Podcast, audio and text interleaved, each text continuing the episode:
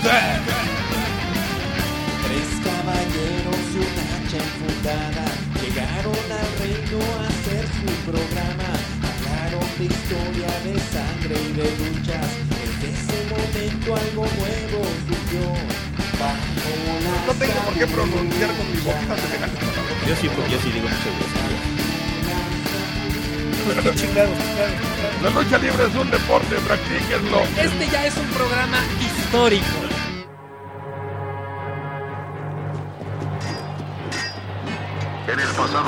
Gladiadores ocupaban el Coliseo romano. Después los caballeros medievales defendían sus escudos en las cruzadas. Ahora los modernos guerreros defienden su honor. Arriba de un ring. Esto es Bajo las capuchas.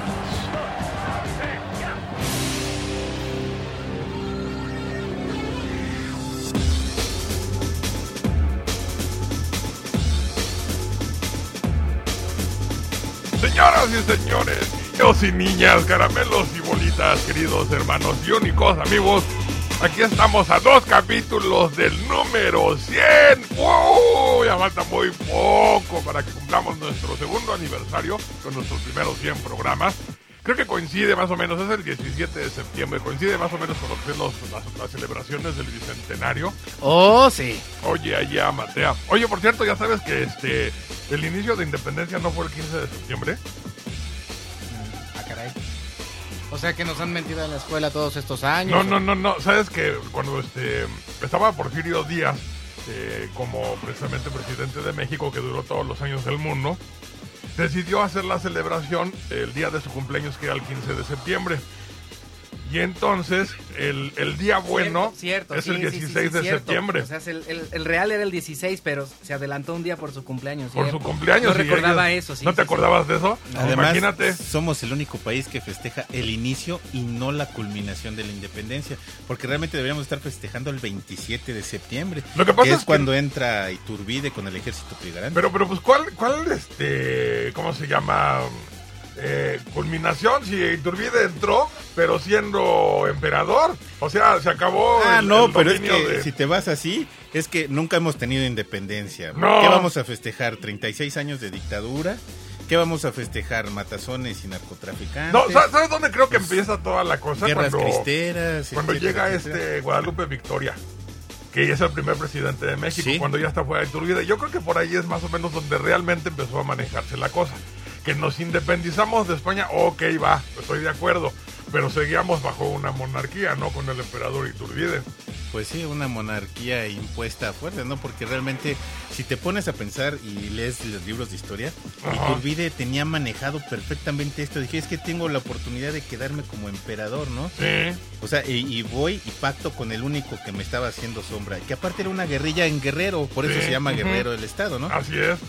Una guerrilla, realmente no era un ejército como tal, como Ajá. formado, pero era lo único que quedaba de independencia. Claro. Hasta que Iturbide dijo, bueno, pues voy a, Ajá. voy a eliminar el último reducto independentista y me quedo yo. Pero no pudo porque pues, son tierras, etcétera, etcétera. Y mejor formó un pacto con, con Vicente Guerrero y a todo dar. Vicente Guerrero se hace a un lado, este queda de, de emperador y a todo dar, ¿no? O sea, México está de los mexicanos, ¿no? Con todo y emperador y, Y, y la, la, y la corregidora se hace parte del séquito de las damas de, de la emperatriz, etcétera, etcétera, ¿no? Pues mira, eh, por eso no se celebra la culminación, no, pues está muy feo. Así como lo comentaste, ya sab- lo sé que lo sabemos todos. Pues sí, pero soy de la pero... bregada. Y luego que viene nuestro otro grande héroe, Benito Juárez, que estuvo a punto de vender el territorio nacional para quedarse en el poder, ¿no? Eh, Casi estuvo a punto de vender todo el istmo de pero le ganó este eh, Santana. Ay, no, no, no, no. Sí, bueno, Solo por eso voy a dar el primer mensaje. A ver, es de viene de ahí. Muy buenas noches a mis compañeros en cabina, a las Adelitas, a Lucas y a nuestros fieles amigos que nos siguen todos los miércoles. Y claro, a mi buen amigo Héctor Pliego que nos honrará hoy con su presencia vía telefónica. Desde Venezuela, su amigo El Azote Venezolano. Oye, qué gusto, qué gusto tener a Héctor Pliego aquí Bajo las Capuchas. La verdad es que yo sí me acuerdo mucho de él. Las primeras revistas que yo compré del Santo, o sea, yo ya estaba, o sea, era, era un niño, pero no me tocaban las revistas originales. Me tocaban las revistas de Héctor Pliego con la S en la máscara aquí en la frente. Ajá. y, y el, el- el- la truza. O sea que tú le metálica. viste la S a Héctor Pliego. No seas payaso. Oye, pero, pero tiene buenos músculos. Le voy a este, pedir que nos este, dé unas buenas rutinas de fisicoculturismo. Porque yo levanto, levanto, levanto, levanto y me sigo viendo igual de desnutrido, mano. Panzón y desnutrido. Pero bueno, sí, entonces te digo que era un rollo ver a ese santo. O sea, tenías al santo, el, el completamente plateado, y a este santo que también de alguna forma se volvió este pues un, un ídolo, ¿no? Un héroe para mí, sobre todo con esas revistas que de repente se les ocurrían cada, cada historia. Ahí tienes que una vez este eh, Santo, el, el, eh, el que interpretaba a Héctor Pliego, creo que iba a prender la luz y se ve como se le encaja un cuchillo en la mano. Y ahí ves al Santo con la mano sangrando y el cuchillo ahí este Pegado. atravesado. Entonces yo me quedé así como que, ¿qué hubo? ¿No? ¿Qué pasó con Santo? Agarraba, se quitaba el cuchillo, este, se ponía eh, algún lo que encontraba para curarse y llegaba y le daba en la torre a todos los cuates. Todavía salía Lo Kira. que había antes. Sí. Curitas y mertiolate. Y Mertiolate. Fíjate que todavía salía Kira, la eterna enamorada del santo.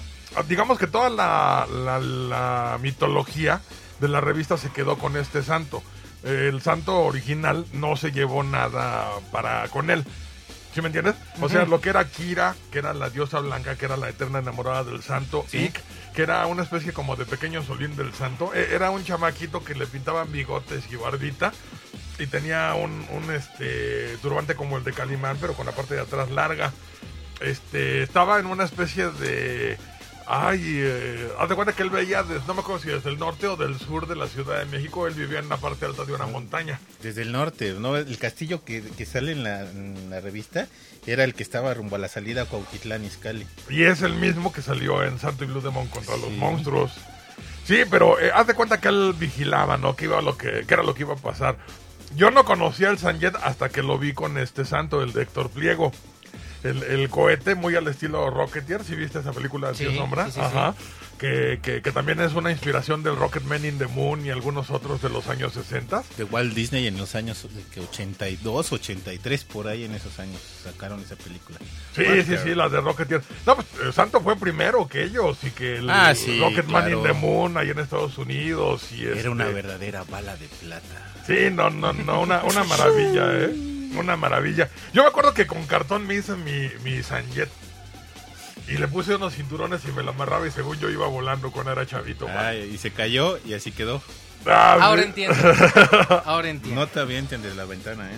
No, pero yo caí parado por la estatura. pero- bueno, este, ahora sí vamos a empezar el... pero Bueno, ya la empezamos. No, No, no, no, no, vayas no a sacar vayas a la segunda. La segunda empiezo ya, cha. Bueno, este... Pues aquí estamos con ustedes como con el cariño de siempre en lo que me regreso a mi rollo. Y aquí a mi derecha en esta ocasión estrenando iPad, la calaca cachetona, el ánima de Coyoacán. Pues muy, muy, muy buenas noches, abrazo dos y piquete de ojos para todos. Y ahorita estamos aquí en el Facebook, saludando a todos los amigos que se han hecho acreedores a que los veamos en el Facebook Acreedores, Facebook. pues, y por el iPad. Son nuestros acreedores, ¿cuánto les debemos o qué? No, no, no, no. Bueno, este, y del lado izquierdo, ni más ni menos que el galán del mundo de las tinieblas que se pelea con tinieblas precisamente para ver quién se queda con más este calaquitas, el tío Sombra. Amigos, espero que les guste mucho este programa. Y bueno, como les decía, estamos empezando el programa número 98 a 2 para el 100. Más o menos el, el 15, no sé si vaya a haber programa o no, pero sería cuando celebraríamos los 100 este, capítulos de Bajo las Capuchas. Eh, vamos a tener ahí alguna celebración en el Mujam también por esos días. Vamos a estar ahí, este, pues, evidentemente haciendo programa, alguna conferencia, algo por el estilo. Y, y ¿saben qué? Este, voy a tratar de que la gente de, de Foro TV, que ahorita ya es Canal 4, se vaya allá a, a grabar algo, como nos sucedió en la pasada vez, este, en- cuando hicimos lo del Tianguis de Lucha Libre, ¿te acuerdas? Sí, sí, sí. Que fue CNN. Testigo, no prometas. Ah, Las, fue- prometa- las promesas escuchadas en este programa por parte del testigo eh, no tienen nada que ver con Bajo las Capuchas y cine en línea. Ni el Bueno, arroz. Pero que conste que dije que voy a traer, tratar, ¿eh? sorpresa. No prometas. Bueno, Y estamos comiendo palomitas porque no hay arroz. Ay, Arroz. Chinito. ¿qué le, qué le arroz? dos. Bueno, pues vamos a ver, Porque ¿no? ya nos prohibieron comer delante de la cámara, ¿eh? Que ya no podemos comer delante de la Ni cámara. tomar refresco delante de la cámara. No, nada de eso. Solamente manejar el iPad. y, y la Por eso, por eso no la vayas a Ah, tirar ya. encima. Déjala limpio porque ya tiene salsita. Oye, vamos a comer un pedazo de iPod, digo, de iPad para ver qué tal sabe con su Oye, pues hay, hay también ahorita que dijiste, hay muchísimas noticias de, de lucha libre. Viene la función de, de la Arena México. Sí, Lamentablemente se nos adelantó en el camino el espanto segundo. Así cierto, es. muy cierto. Tú tenías... Bueno, te- podemos seguir hablando de la WW Disney, que volvió a ser la WW Disney, gracias al programa 900. Uy, Sin embargo, el seguimiento de Alberto del Río es algo que hay que, hay que hablar detenidamente acerca de él. vale la pena. No me vale la gusta, pena. no, no me gusta. No Por eso termina está por bien. gustarme. Es por eso, Es por por, eso. eso. vamos a hablar de él. bien. El presentador de, de, de Dos Caras, no sé cómo se llama. Ahorita me voy a... Se apellida Rodríguez, pero también era luchador. Era luchador. Era luchador, De sí. la Insane Wrestling, no sé qué. Ahorita lo investigo. Algo, algo por el estilo. ¿Sabes que me gustó este concepto de, del anunciador personal? Cuando estábamos en la IWE, eh, tratamos de manejar el concepto de anunciadores técnicos y anunciadores rudos. ¿Te acuerdas de los heraldos que de repente venían con este con los caballeros en, eh, en la Edad Media? Sí, Que presentaban a su, a su amo, más Sí, o sí, menos. sí, sí, sí. Eh, eh, eso era un concepto muy padre, muy original, porque le dabas otro, otro, otra vista muy diferente a la gente que, la- que- combatía. Aquí, por ejemplo, nada más llegan los anunciadores en general. eh, es este y este y este contra este y este y este, a dos de tres caídas sin límite de tiempo y San se acabó. Pero imagínate que llegara tu propio anunciador y que te echara salsa y, y se aventaran una especie como de copla en contra del otro anunciador, ¿no? Para ver quién es el, el que jala más. O sea, ese tipo de, de, de- de cuestiones creo que serían muy buenas. Y me da mucho gusto que Alberto del Río, pues bueno, le hayan proporcionado un anunciador personal para lucirlo de forma muy distinta. Porque le están echando toda la carne al asador con Alberto del Río, ¿eh? Yo, yo lo veo Sí, así. es muy impresionante. Yo nunca lo había visto para algún luchador de la WWE. no. No, entonces, este... De Bueno, eso hablaremos detenidamente. Más adelante. in- exactamente. Más adelante. Toda la gente que quiera opinar con respecto de todo lo que ha estado pasando con Alberto del Río, Ajá. por favor escríbanos todos los mensajes a cineenlinea.hotmail.com, cineenradio.hotmail.com. En este instante, eh, el ánima se encuentra en su Facebook. En mi Facebook, desde Exactamente. la iPad. Pueden, pueden estarle mandando mensajes a él directamente, él los va a estar leyendo y hagamos, un, hagamos una buena polémica de ese tema. Sí, así es, así es. Y bueno, para terminar de presentar, este, evidentemente estamos hablando de Bruno Bernasconi, que nos acompaña desde Venezuela, el mero mero del blog de Bajo Las Capuchas. Y allá al fondo, el que de repente ven que dice sí, no y lo que quieran, el hacha diabólica. Que un día va a aparecer con su hacha aquí, este, en vivo, en directo y a todo color. Es que está allá, es el hacha diabólica. Ay, Dios mío. Ay, Dios mío. Igualitos, Igualitos. igualitos. No, no, no, no. Nada más falta la, este, ¿cómo Un saludo también horrorosa.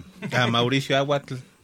Ah, sí, Por así supuesto, el quinto elemento. el quinto elemento. Y bueno, pues aquí ya estamos empezando el programa. Y a ver, vámonos con más saluditos, mi querido tío Sombra. Muy bien, empezamos lo que son los saluditos. Que te esperes, que ahorita Espero. que regresemos. Vámonos a una cancioncita y regresamos.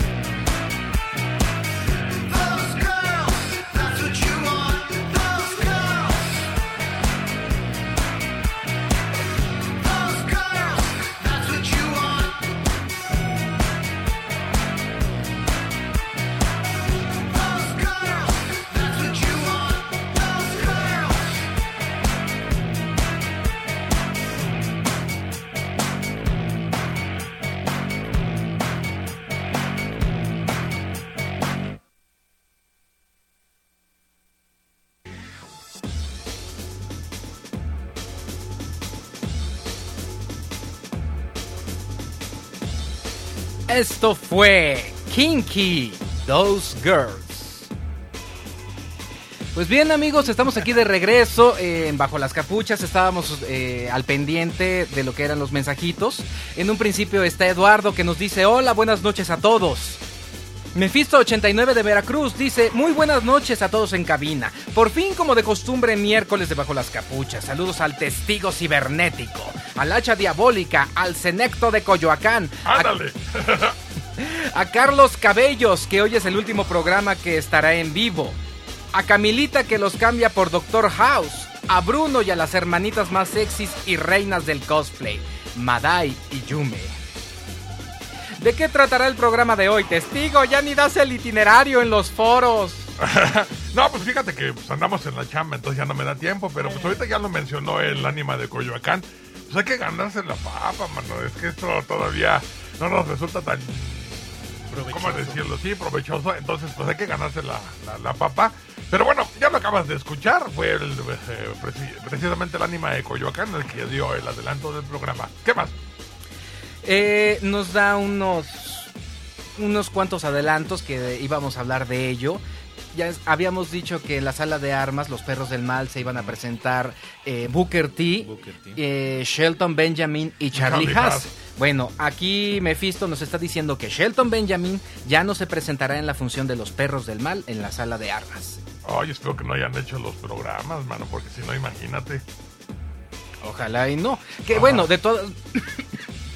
De todas maneras, tener a, a dos representantes como lo que son Booker T y Shelton Benjamin es impresionante, sobre todo por la historia que tiene Booker, la cantidad de títulos que ha ganado en las diferentes empresas en las cuales él, él ha participado. Ajá. Para mí es una lástima, una verdadera lástima que Shelton Benjamin no esté porque su calidad es impresionante, sobre todo cuando hace pareja con Charlie. No, imagínate, es una lástima, pero te voy a decir una cosa, nada más ver a Booker T vale la pena el boleto. Ahora, por ejemplo, si ya hubiesen em, este, impreso los, eh, los volantes y las carteleras y todo eso, va a ser difícil encontrarle a un luchador de mismo peso y categoría que Sheldon Benjamin de parte de los Perros del Mal. Sonaba muy bien el trío, la verdad, ¿eh? Y, habrá que ver la adaptación de los dos grupos de luchadores, tanto los nacionales como los extranjeros, a una lucha. Me llama muchísimo la atención, la verdad. qué es lo que llamen, qué propongan, qué ofrecen. Así es. Sí. Sí, sí, sí, sí, porque Bo- Booker T pues, es un gran luchador, una gran estrella, tiene su personalidad muy definida. Es un showman, la verdad es un gran showman. Sí, sabe vender muy bien su producto, sabe Sí. presentarse, jalar al público, ya sea como face o como heel. Ajá. La gente está Sí, con sí, él. Sí, sí, un, Sí, sí, sí, no, entonces, este, es un todo un espectáculo, ¿no? Sí, un Y espectáculo. ¿sabes qué, qué es lo que me da mucha tristeza de todo esto? Que esto... Que no vas a ir. No, como no, vamos a darle ahí este manita de puerco a los perros del mal para que nos regalen unos pases. No, lo que me da tristeza de todo esto es que viniendo gente tan importante, tan grande como Booker T, no exista, ¿cómo te diré?, la suficiente difusión del evento. Porque como sabemos, las revistas ya no sirven ahorita para nada, en ningún tipo de difusión para llenar una arena. Tú sabemos que, por ejemplo, la Arena México vende por lo que presenta y dice, la próxima semana va a haber esto y toda la semana están anunciando como triple A. Pero los perros del mal, ojalá y tuvieran, eh, no sé, spots por Televisa de la función. Porque valdría mucho la pena. Mucha gente que sigue ahorita la WWE, evidentemente sabe quién es por lo menos Booker T. Y se animaría a ir a verlo y sería un mega taquillazo. Nada más por el hecho de que se va a enfrentar con mexicanos. Porque lo hemos platicado muchas veces. Nosotros vemos que viene la WWE, Ajá. pero con su espectáculo para ellos. Pero tener a un ex WWE eh, este, eh, como rival de un mexicano, eso suena bien interesante.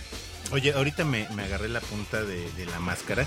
El otro día nos, nos dijo el hacha ¿verdad? que parecía que nos, estaba, nos, nos estábamos sacando los mocos. Sí, miren, ahí está. Es que como hablas, la nariz se mueve y se te raspa con la costura de la nariz. Sí. Llega un momento en que te da comezón. Sí. No nos sacamos los mocos, nos estamos acomodando y rascando la punta de la nariz que da comezón. Sí, es que cuando hablas se baja un poco la, la, este, máscara sobre la No, pues nariz. hablas y, y la nariz va bajando y se mueve. Ajá. Y, y va raspando la costura que tienes en la punta, pero no porque te estés sacando los mocos, sino te, te está rascando Ahora uno la nariz. ay, Así, hasta doble. Este, este fue un mensaje cultural de El. Ánima de Coyoacán. Ah, bueno. ¿Qué más, eh? Eh, Carlos nos dice, saludos a todos mis amigos de Bajo las Capuchas, al, al ánima de Zombieland, digo Coyoacán, Ah, bueno. eh, al testigo Firmatangas, al tío que es papá de muchos...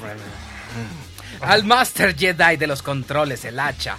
A la güera más hermosa de la galaxia, la Camilita Fontes. Al cantautor más solicitado de Garibaldi, Mauricio. Mariachi de banqueta.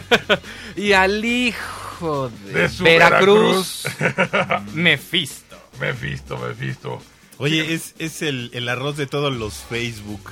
Sí, ¿verdad? Está en todos los donde lo, te metes está en todos los Facebook. No, pues es un rollo. Fíjate que, este, déjame que le, que le mande un, este, una felicitación a Mefisto que se ganó el premio de parte del Consejo Mundial de Lucha Libre. Ah, sí, que la máscara de quién fue? De, De Starman. de Starman, Starman. cierto. de Starman y creo que una camiseta o algo por el estilo. Este, felicidades, qué bueno que lo lograste, pues este. Ya le hacían falta trapos de cocina. Ay, no, está bonita la máscara, está, está bonita la tela. Dije, órale, mira, gir- imagínate una máscara del testigo así con esa tela planteada, se vería bien chida. Camila Lagüera Fontes desde Houston, Texas, dice, saluditos a todos, millones de besos y abrazos. Camilita, por supuesto, también te mandamos muchos besos a ti. ay, preciosa, ya tenemos bienvenida. iPad, ya tenemos iPad, ya tenemos iPad. Mira, te mandó saludos hasta el señor McMahon que se apareció. Mira, ahí está, señor McMahon, salude usted a la audiencia, por favor. Ahí están. Bueno, Lu- ¿qué más? Lucas dice, 1, 2, 3 por mí y todos los que ya apostamos para función del viernes de la Arena México. A ver cómo me va. Un saludote para el enorme testigo, para mi compañero de salación, el ánima. Órale. Al histórico tío Som. ¿Por qué histórico? Yo soy el más joven de los tres. O sea, que- ¿Qué? Nosotros tenemos máscara, nadie lo sabe. A lo mejor eres más grande que nosotros dos. Además, usamos Cicatricure. Ándale. al Master Hacha Diabólica, a mi carnal Bruno Bernasconi y a la cada vez se pone más guapota la güera Fontes. Por no decir otra cosa, ¿verdad, este, Lucas? Y un saludo a Madai, a Yumi. Ah, que están guapísimos. Sí, cómo no. Por aquí deben de andar. Ayer este platiqué un rato Ay, con qué Maday. cosas, pero bueno. Ey. Marito75 dice, hola, ¿qué tal? Aquí esperando a que llegue todo mundo. Hola, Marito. ¿Qué Hola, tal a toda la mesa? Espero que hayan tenido una excelente semana. Qué bueno escucharlos de nuevo. Por cierto, qué buena cartelera de los perros del mal para el 16 de septiembre. Yo aparté mis boletos. Bien hecho, eh, bien hecho, bien hecho. No, si yo, yo voy a ir ahí, este, a la tienda oficial de los perros del mal. Está en la colonia Roma. Ay, ¿cómo se llama la calle? No me acuerdo. Pero es cerca de Álvaro Obregón y, y Cuauhtémoc. Este, pues ahí pueden comprar de todo tipo de cosas y creo que están en las oficinas. Entonces voy a llegar y les voy a decir, a ver, échenme al más pintado o me dan mis boletos. Ustedes deciden, man. En Pinturas Comics también pueden encontrar sus boletos. ¿De los perros del mal? ¿Qué no, Ah, no, somos de triple A? Sí, perdón, es triple A. De Braille, de Braille. Ah, bueno. Pero, está bien que ya tengas juguete nuevo, pero... Bueno, está bien. Gus Demon, ah, hablando de las palomitas, dice, ya se acabaron los cacahuates. No, fíjate que se me antojaron, pero más bien unas nueces de la India serían bastante Aquí está, buenas. pero no podemos ni beber ni comer en frente de la cámara. No, Ok. salud. De Mr. W. Dice, saludos a toda la banda del podcast. Tío Sombra, Hacha, Testigo, Ánima, al amigo Bruno, a Camila, Mephisto y toda la banda del podcast. Tuve la oportunidad de asistir a la función de IWL el 26 de agosto en la Arena López Mateos. Y de verdad que a pesar de sus bemoles fue mejor que algunas funciones de viernes en la Arena México. Claro. La entrada no fue la mejor, pero algunas acciones son dignas de recordar, incluyendo la lucha de los traumas, eh, ver al villano tercero en el cuadrilátero, aunque definitivamente han pasado ya sus mejores días. Siempre será digno de admirar y una buena lucha entre Demon Jr. y el genérico. El ambiente de la porra ruda de Nesa...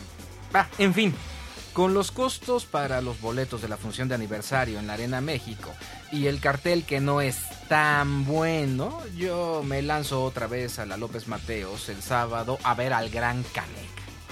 Se han estado presentando carteles buenísimos allá, ¿eh? Espero, Buenísimo. espero que este esfuerzo que esté realizando esta empresa dure y no sea una llamarada de petate como tantas otras previamente. Ah, por cierto, Para el sábado en la López Mateos está programado Canec contra Alebrije. ¿Será ya con conocimiento de causa que todavía no le toca perder la tapa al Alebrije? Pues, quién sabe. ¿Quién sabe? ¿Quién sabe? En una de esas da una sorpresa.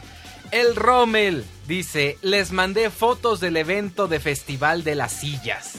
Ah, qué buena onda, qué buena onda. Pues vamos a Sí, checarlas. la- vamos a ah, checarlas. las está, sí, cierto, pues la estamos viendo en el monitor que está hasta allá. Ajá. Exactamente, en el Ah, monitor qué donde del monitor donde se encuentra eh, la cámara web, en este momento nos está mostrando el hacha lo que son las fotos. Qué Oye, padre. Ahora sí fue una montaña. Pobre Ahora le echaron más sillas No que fueron dos, vez, ¿no? si mal no recuerdo fueron dos y peor tantito creo que fueron los que ganaron los que ganaron el campeonato de parejas. ¿En serio? sí. Órale. Entonces, ay, qué bonito Qué premio por haber ganado. se ve eso. No, pues un saludo allá a todos los de Panamá. Qué padre, qué padre. Esa, ojalá esas fotos ya estén en el blog para que se puedan ver. ¿Ya están en el blog? ¿Ya están? Perfecto. Ah, ya. Ya, Órale. ya. Que no bueno, que bueno, Bruno ya están de inmediato. Están muy padres, ¿eh? Están muy padres. Un saludo a Panamá. Muchísimas gracias. Mephisto89 dice, adiós dos caras juniors, Alberto del Río manda. Te voy a decir una cosa. Dos Caras Junior se fue hace como casi dos años. Ya, se murió. ¿Quién? No hay más. ¿Eh? ¿Dos caras? Sí. Junior. Junior. Desde, o sea, ¿cuándo fue su última presentación en la Arena México? Ya tiene casi dos años. Ojalá, ojalá y de veras, porque es bueno para él, ¿no? Por algo renunció a, pues, a algo tan grande, ¿no? Que no regrese con la máscara entre las patas, como dice, ¿no? No, no lo creo, ¿eh? No, yo creo que él ya se va. Mira, yo creo que va a ser muy buena carrera. Eh, se dieron cuenta que vale la pena. Él es como luchador olímpico, es buenísimo, tiene Sí, sí, sí, sí, sí. mucha escuela. Olímpico y arte marcialista, si no Ajá. mal recuerdo, creo que es Ok. taekwondo, ¿no? Sí. Va, empecemos entonces ahorita o lo dejamos para No, después. no, mejor de una vez. con los saludos. Bueno, mejor, está bien, mejor. está bien. Carlos dice, se nota que ya me entregaron mi otra moto. ¿De verdad? ¿En serio ya? Sí. ¿Y por qué traes ya. la viejita? Muy, muy simple por- eh, porque todavía no le puse la placa por eso. Ah, debe ser por eso. Carlos dice, comenten lo que sucederá el domingo en la calle Medrano de Guadalajara a las 2 de la tarde. Eh, se presentarán las estrellas de la Coliseo de Guadalajara en la entrada de la misma en convivencia con los fans. Y firma de autógrafos. Estarán Místico, Mister Niebla, Volador, Psicosis, Rayo de Jalisco, Negro Casas, Felino, Histeria, Valiente, Hijo del Fantasma y La Sombra.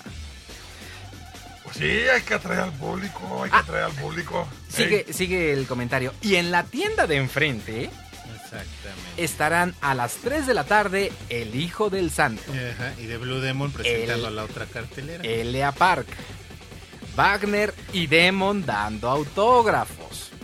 ¿Será que habrá algún show de egos entre Wagner y Místico y sus excompañeros? ¿Quién Pues, sabe? Es no que creo. La calle es muy muy chiquita. Realmente los que han tenido oportunidad de estar ahí, la calle Ujú. es muy chica, no. Son tres carros y generalmente dos carriles están ocupados porque están estacionados los carros. Sí. Nada más queda uno el central, si no mal me acuerdo. Ajá. Y sí, enfrente hay varias tiendas. Hay varias tiendas de lucha libre. Y la de Blue Demon está exactamente casi enfrente de la, de la Arena Coliseo de Guadalajara. O sea que les veni- vino así como anillo al dedo. Sí. No, y va a estar buena la competencia, sinceramente. Ah, eh, perdónenme, pero yo prefiero ir a ver a Elia Park, al hijo del santo, Sí, a sí, yo que a los otros, ¿eh? Yo también preferiría ir ahí que ir a ver este la misma función que generalmente se ve en la Arena México, ¿no? Sí, no, pues no tiene chiste. Fíjate que es eh, aburrido. Es, es lo malo, fíjate. Es exactamente lo mismo, lo mismo, lo mismo, lo mismo. Les digo, mejor regalen los boletos para que ya hacen al cuento, que hagan una exhibición y se acabó. No tiene caso, no tiene chiste. Mephisto89 dice, la cartelera de los perros del mal ya salió y en efecto no está eh, programado Shelton. Ok. Eh, sale Mando y cambio mis sentenciados. Hefesto, Volador Junior y Olímpico. Yo sigo por este olímpico, ¿eh? Bueno, es que aquí donde está el Facebook está una persona J Terror Landa García que nos dice, "Oye, podrían dar su punto de vista de quién perderá la máscara el viernes." Y de cuántas máscaras han sido protegidas por el consejo y escuchar su punto de vista de cada quien, por favor. Ok, pues ahorita vemos la cartelera completa y volvemos a hacer el, el mismo ejercicio de la semana pasada. Muy bien. Pero yo digo Sí. que pierde psicosis o alebrije. Yo digo que es olímpico. No, psicosis no. Yo- Pero, psicosis pero no me crean, porque este año no le ha atinado a ni uno. Ah, bueno, y también dice, eh, también estará una diva no tan buena, Jackie Gaida. Pues mira, no estará tan buena, pero yo sí me apunto. Con ella o sí me sea, apunto. no tiene malos bigotes. Mm, No, no tiene bigotes. No tiene bigotes. Por eso no son malos. Gus, De- Gus Demon dice, comenten la lucha de Demon contra el genérico. Ok. Sí. Mephisto, no olviden la lucha de Annie Social contra Sara del Rey, que también estuvo buena, y en la misma función de Canek contra Lebrige, también Adam Pierce contra Colt Cabana. Adam Pierce, este ex campeón Ah, sí. de la este, NWA, precisamente uno de los que vinieron en la inauguración de esta empresa y en este el Juan de la Barrera. No, Este, y además, este, bueno, él, él era muy polémico en Estados Unidos, todavía sigue siéndolo, no sé. Pero cuando vino a México ya venía como campeón polémico. Sí. Lamentablemente la gente no conocía a ese campeón polémico. No. No. causó la expectativa que debía de haber sido, ¿no? Sí, insisto, Exactamente. porque la difusión está mal, pero bien mal, mano. Ya las revistas no son suficientes, no te llenan nada. era, era Adam. Y además no era campeonato directo contra Blue Demon, era Adam No. Pierce y había otro. El Había un tercero, no me acuerdo cómo se llama. Híjole, No, no, es que. Demon no luchaba en, en esa... En No, esa- era... era- la lucha estelar y resultó bien aburrida. Y la lucha que dieron ellos dos al estilo gringo, pues toda la gente se la refrescó. Sí, nada más Bueno. escuchabas un... un Bueno, si de por sí no había nadie, Sí. nada más oías al testigo gritar desde la, desde la butaca, porque te tocó butaca de arriba, ¿no? No, pues es que me metieron ahí con los invitados. ¿Y sabes qué gritaba? ¡Quiero nueces de la India! ¡India, tráeme las Y nueces! se No, no es veía vaciada un personaje con máscara, poniéndose los lentes encima, así como los condes, así. Que nada más veía. oh, usted, eh, mi señor. ¿Podría hacerse a un lado para ver esa llave? Ah, porque estuvo en la zona VIP, estaba sentado Wow. ahí con la, ¿cómo se llama la que ganó las, la, la ¿La Soraya? Soraya. Zoraida? Soraya. Soraya. Jiménez, Sor- algo así. Soraya Jiménez. Soraya. Ajá. Wow, wow, eres grande. Estaba wow. Fernando Plata, Sí, Negrete, había Aceves. a Miguel Aceves. Ajá. eh, Daniel. Miguel Digo, Aceves. Daniel, a. Miguel Aceves es el que canta. Ese ya se murió. Eh, estaba Gaby Obregón. O sea, la pura pupuf. Y a mí, al ring. Órale. A mí Pues ni me avisaron, a así que de qué te A quejas. sudar en el ring ahí tomando fotos. A mí, sí, ni, sí, cómo no. a ¿Sabes mí qué? ni me avisaron. No, pero la verdad, la verdad te la pasas mejor ahí en el ring. Sí. Bueno, hablando en cuestión de trabajo. Claro. Por ejemplo, él que tenía que cumplir ahí. oh, oh, oh, oh, oh. Tomándose el cafecito. Lucas dice, ya no se hagan, suban las fotos de la silliza al blog. Ya se mandaron, ¿no? Ya están arriba. ¿Ah? Sí, ya. en un momento otro. Ya, ya, ya ahí. se mandaron, ahora que la suban, que la suban. Ok. Ándale. Pablo Arrizón dice, eh, saludos para todos, en especial para el ánima que es a todo dar. Mándenme un saludo, por favor. Pablo. Pablo, Pablo. Arizón. Muchos saludos. El ánima te manda un beso. Pablo, Pablo. El Rommel dice, que manchado. A ver. Alberto del Río va a terminar haciendo películas en Hollywood como Eduardo Yáñez. ¡Ah, qué gacho! Oye, ahí tenemos una película que generalmente a, a la mayoría de las personas que ha venido a acompañarnos al estudio les hemos obsequiado una que es de dos caras, ¿no? Sí. ¿Cómo se llamaba esa película? No me acuerdo. No sé, no, ahí, no la, nos acordamos. yo ahí la tengo, pero no me acuerdo cómo se Bueno, llama. es una de dos caras que se llama algo de guerrero callejero o algo así se llama. Ajá, sí. No, fíjate, es de esos videojuegos que han estado sacando. Si este, algunos de ustedes eh, checa el canal de TBC, eh, que es TBC Platino, no me acuerdo, pero son puras películas mexicanas. Han pasado las películas de dos caras, que son dos. Han pasado películas de este de Super Muñeco, Super Ratón y Super Pinocho contra los payasos. Sí. Y han pasado como dos del Hijo del Fantasma. Y creo que una de Máscara Ah, Sagrada. sí, sí, sí. Es que la del hijo del fantasma le iban a hacer como una serie muy padre del Pantera y terminó en dos películas bastante feyonas. Sí, no, digo, no es por criticar, pero son bien chavas, o sea, los filman bien Y, y feo. fíjate que, que la emoción es diferente porque yo tuve oportunidad de asistir a la de Kato Kun Lee. Ajá. Y por ahí a lo mejor creo que salgo, no me acuerdo si salgo o no salgo, pero salgo sin máscara. Pero estábamos con, estaba Kato, estaba Coco Rojo, Coco Verde, Cocolores, Super Pinocho, Super Muñeco. Y estábamos grabando una escena fuera de unos vestidores. Ajá. Ajá.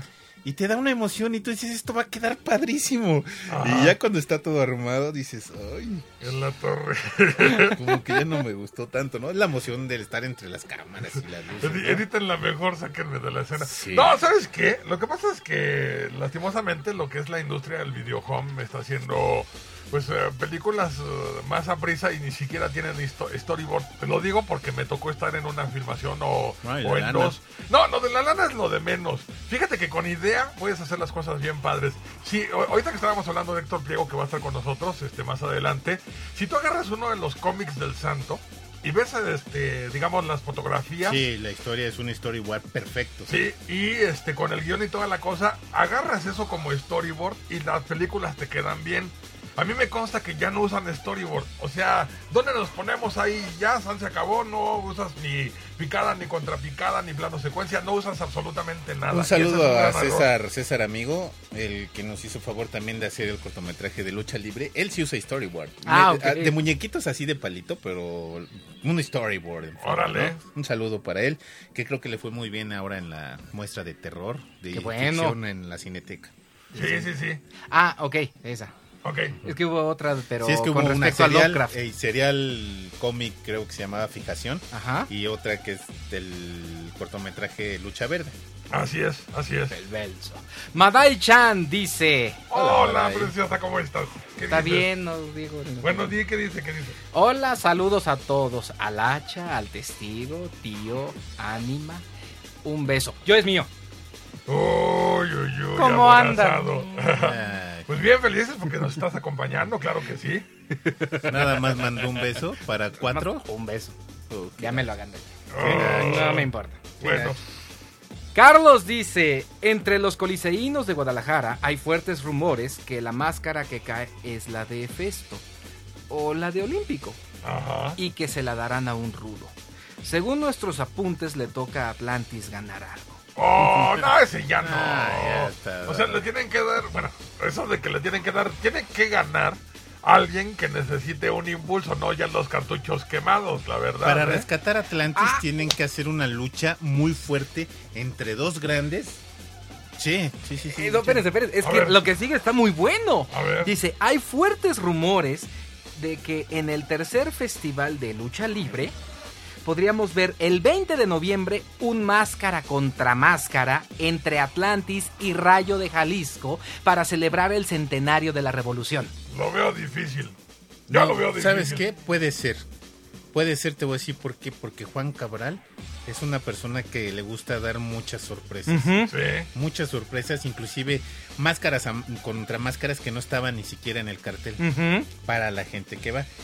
Y sí, no lo dudo, ¿eh? Y por ahí creo que se andaba cocinando otra máscara contra máscara que me tocó ver en la experiencia entre el fantasma de la ópera y Oro, Oro 2. Ajá.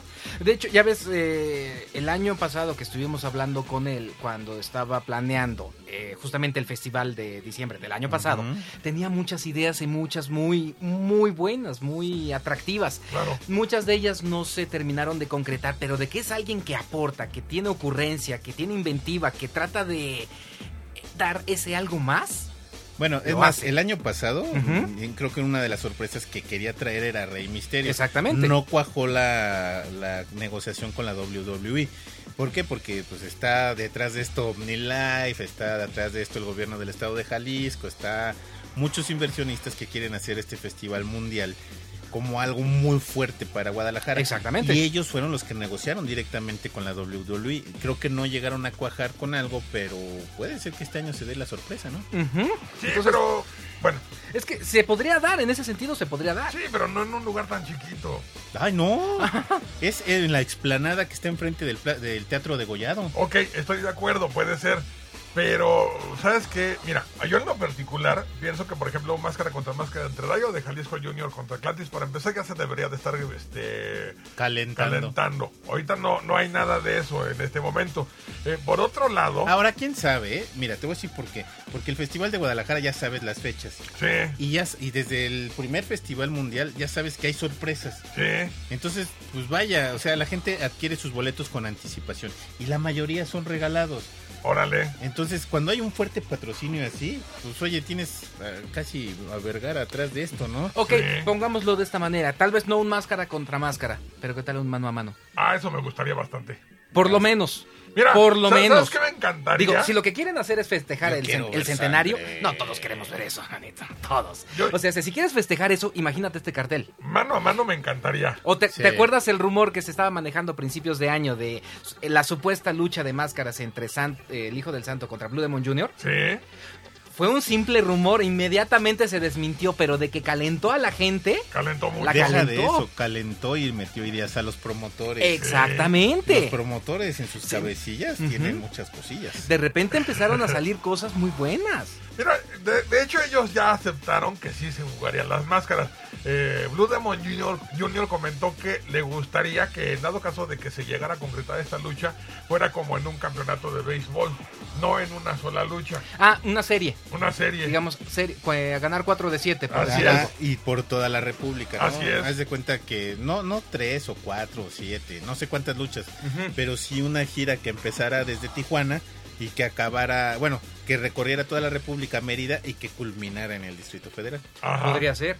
Mira, antes en la vieja WCW se manejaba eso, o sea, se luchas este seriales Sí. a ganar Sí. este 3 de 5 o 4 de 7 por Sí. algún campeonato o alguna apuesta en particular. Claro. No se oye, digo, no se oye nada fuera de lo común. No se oye nada fuera de lo común porque... De hecho, hubo una entre Booker T y Kurt Angle. Eh, Si no me equivoco, No, ¿no? fue contra ay, Chris Benoit. Chris Benoit. Fue contra veras, Chris sí. Benoit, Sí, que fue por el campeonato de los Estados Unidos. Ah, En las últimas luchas, eh, supuestamente estaba lesionado Booker T y en su lugar entró a lucha Randy Orton. Pero de que se dio esa, Cierto. esa serie, esa serie a ganar 4 de 7, se dio. Ahora te voy a decir una cosa, ¿sabes qué es lo bueno de esto? A lo mejor mucha gente dice pues, que ha aprovechado algo por el estilo, pero yo creo que no, porque toda la gente va a tener chance alrededor de la República de participar en parte del combate más grande de todos los tiempos. Y estás hablando de las dos leyendas más importantes de la lucha en Sí. este país. Sí, Aunque no se dé un duelo máscara contra máscara, el simplemente ver a estos dos luchando, no, no como parejas o en la misma función, sino uno contra el otro, ya simplemente eso te llama la atención para ir a ver. Es Pero como, ya se ha si dado, fuera, ¿eh? es como si fuera una jornada de fútbol. Exactamente. Haz de cuenta, empiezas con siete tor- tem- temporadas, siete luchas en diferentes partes de la República y un campeón. Estaría excelente. pues sí, pero esos luchas mano a mano santo contra Blue Demon ya se ha dado. Unas 10, 15 veces. Y se va a dar ahora en Guadalajara. Pero, y no más decir, aquí sí no me importa ver al- lo mismo porque cada vez es, o sea, es lo mismo pero diferente. Es lo mismo, ¿sabes por qué? Porque son, ah, digamos, lo que acaba de decir el tío Sombra, son los ah, representantes de las leyendas más grandes de la lucha libre. Además, estamos hablando de la cantidad de recursos que ellos tienen. Sí. No solamente tienen un movimiento con el cual siempre ganan, tienen No. uno, dos, tres, Ah, tienen 15, infinidad. 20. Además, ellos se conocen desde hace cuántos años. Sí. Desde hace cuántos años han luchado como pareja y como rivales. Sí. Años. De que se conocen, se conocen.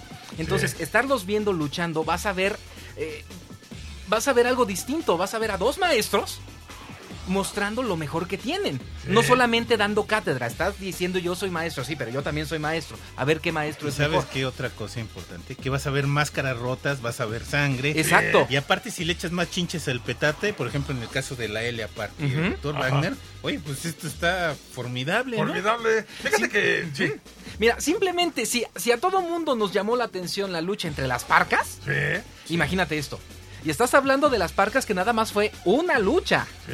Una sola lucha. Y Ajá. fue en su antes de todo lo que pasó con la comisión, fue la lucha. Bueno, oficial, porque sí hubo, ya ves que yo te invado y voy y te golpeo y tú me regresas y todo esto, ¿no? Pero aún así, lo quieras o no, todo el mundo estaba al pendiente de la lucha entre eh, Elia este, Park y. Pla- y Parcaris. Ajá. Tan, que por cierto, la parca ya está fuera de AAA, según tengo entendido. Ah, caray. Sí, ¿cómo ves? Ah, caray. Sí, sí, sí, sí, que ya se regresó a los independientes de nuevo. Ah, Elia Park. Elia Park, perdón. Ah, ah. Elia Park. Ah, Bueno, pues se, se supone que ganó, ¿no? sí, pero...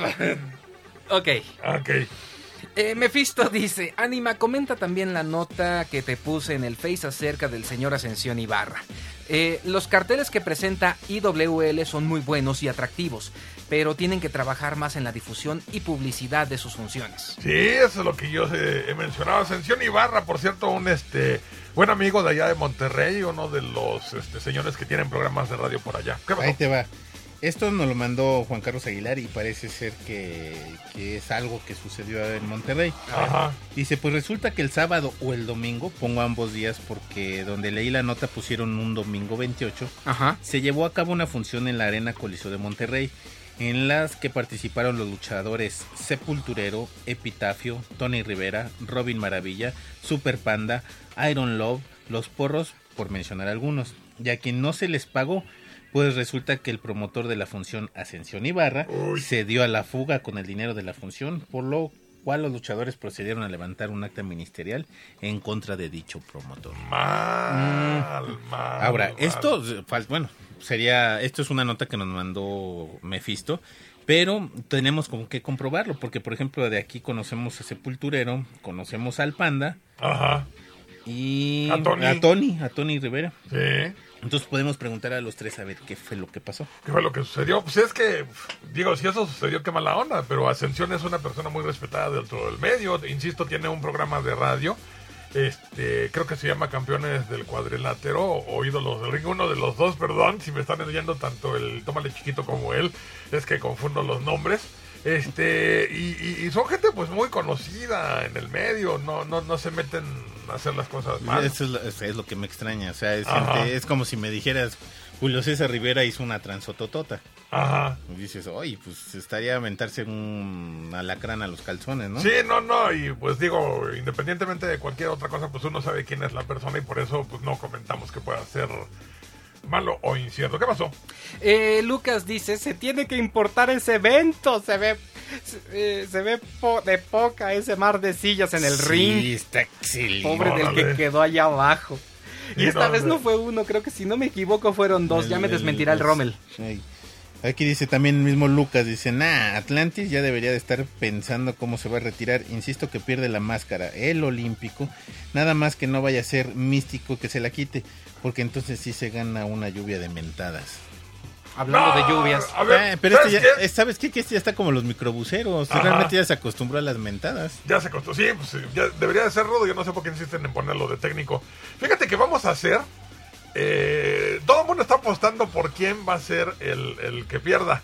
Pero no hemos mencionado quién Al que puede- gane. Al que gane, al que le gane. O sea, se quedarían los dos al último, pero el que le gane al que pierda. Hay que Oye, verlo. Bueno, ¿por qué no regalas algo a la gente que la tiene a la máscara? Bueno, Para el para- o sea, que lo den en Mujam, pero con un ganador, ¿no? Sí. Pues ahí tenemos el, el- Ah, mira, mira, mira, mira, mira. Cortesía del tío Sombra. Ahí en otra de sus personalidades. Pero pantalla. explícale al Vox Populi por qué A la gente que no Family conoce la imagen. De hecho, ahí lo están señalando justamente a Stuart Gilligan Griffin. No, no es una motocicleta, es un triciclo, pero desde entonces ya. Ajá. Sí, bueno, es un... Bueno, yo tuve la fortuna de quedarme con ese personaje en una prueba de voz y desde hace cinco años estoy dándole, eh, le estoy dando vida a Stuart Griffin en Padre de Familia. Así es, al A ver, un bajo las Stewie. capuchas estilo... ¡Oh, cállate, desgraciado! ¿Cómo es que te atreves a decirme esas cosas? Pero iba con las Me recuerdas a. Luis. ¡Tú cállate, maldito gordo! Uy, no, este le voy a dar en la madre. Ya me cayó gordo. me cayó como Alberto Ah, bueno, del te- Río. Pero ahí está. Ajá. No, no, pero es a él. Ahí está. Órale. Bueno. El Rommel dice, en, Mira- en Mérida, Yucatán, hubo otra lucha eh, después de la lucha de Parcas. Le pusieron la revancha y ganó la Parca AAA. ah, órale. Se grabó para televisión y fue malísima. Fue- No, pues otro rollo. Fue horrible. Ah, que va a estar firmado el cartel. Sí, mira, voy, eh, bueno, ahorita no estamos grabando la serie, ya se acabó la temporada, pero voy a tratar de buscar a todos, eh, este, a la gran mayoría de los actores O bueno, por lo menos al- a los principales que pongan el autógrafo Ajá. en... Pues sí, en este pequeño póster que les, este, le estaremos dando en el Mujam. Entonces recuerden, recuerden un póster original de Family Guy firmado por el tío Sombra y demás actores que le dan vida actores que le dan a vida a los los personajes de Family Guy. Y además es un, co- es un póster conmemorativo de la Comic Con de San Diego. Así es. Recuerden, aquí se transmitía con el nombre de padre de familia. Creo que todavía, Sigue ¿no? siendo Padre Sigue de Familia. siendo padre de familia aquí en este, pero en Televisa que le estaban pasando. Sala de Armas de la Magdalena Michuca, jueves 16 de septiembre a las 5 de la tarde, Metro Ciudad Deportiva, Lago, Logo del Metro, perdón. Seguimos después de una bella canción. Ah, ya, ya tengo hambre.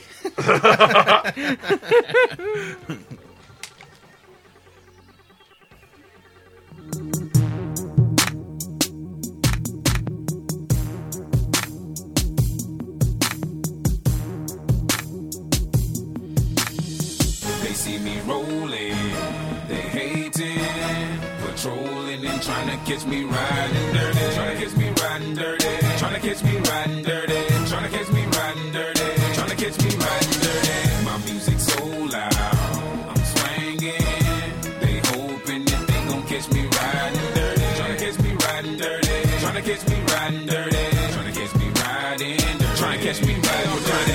see me lean, I'm tense so it ain't easy to be seen. Me, see me ride by, they can see the gleam. And I shine on the deck in the TV screen. Ride with a new chick, she like cola. Next to the PlayStation controller is a full clip in my. Send a jacker into a coma. Girl, you ain't know I'm crazy like crazy bone. Just tryna bone, ain't tryna have no babies. Ride clean as hell, so I pull in ladies. Laws on patrol, and you know they hate me. Music turn all the way up into the maximum. I can speak this. Try to jack for some, but we packing something that we have for um. We have it locked up in the maximum security cell. I'm gripping O. Music loud and I'm tipping slow. Twin steady twisting like hit this dough. Right behind and it's in his throat. The windows down, gotta stop pollution. City changed like who is that producing? That's the plan skills when we out and cruising. Got warrants in every city except Houston, but I still ain't losing. They see me rolling, they hating, patrolling and trying to catch me riding dirty. Trying to catch me riding dirty. Trying to catch me riding dirty. Trying to catch me gets me right dirty. My music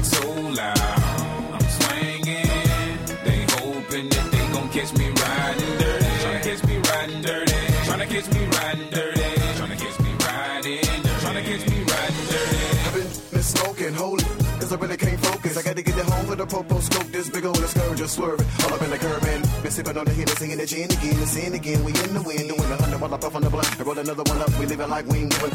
I got a blunt up in my right hand. What's in my left, freezing my. Rolling up the tree, green leaves and all. Coming pretty deep, me and my dog, Joe. Like a nigga the back streets. Wonder about the six pounds that I got hit. Block shots to the block, we creak, creak. Pop, pop, hook. See me on the low key. With no regard for the law, we dodge them like come on. But I won't get caught up and brought up on charges for none of y'all. Keep a car in a blended spot. Well, if you want, the poppin' dog. Ready or not, we in the air, crazy bone and chameleon. They see me rolling, they hating, patrolling and trying to catch me riding dirty. Trying to catch me riding dirty. Trying to catch me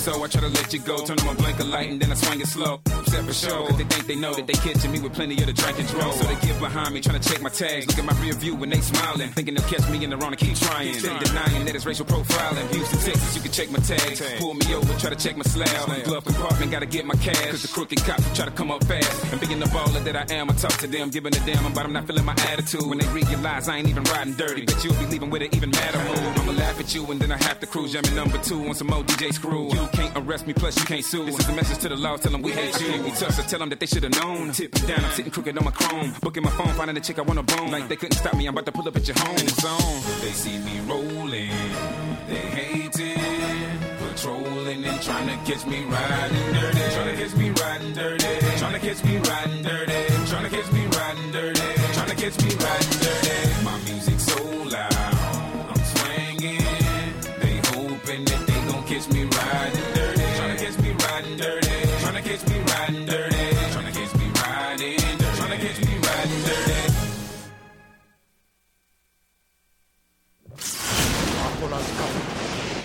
de la semana.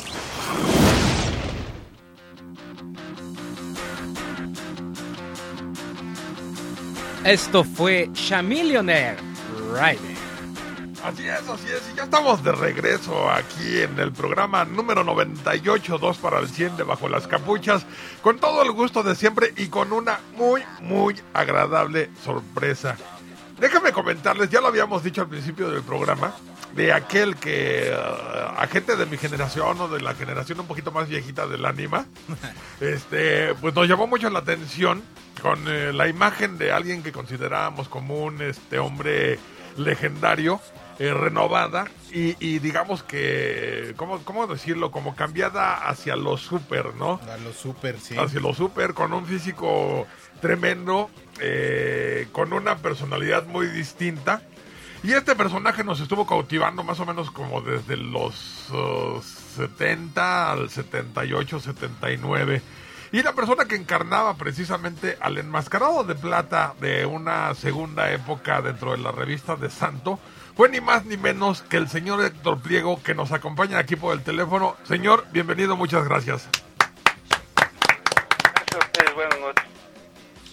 Muy buenas noches, señor. Bueno, pues antes que nada, este, le damos la bienvenida al programa y, y quisiera que nos platicara un poco de usted. Yo sé que antes de encarnar al santo en las revistas, eh, fue fisicoculturista y Mister México, ¿no es así?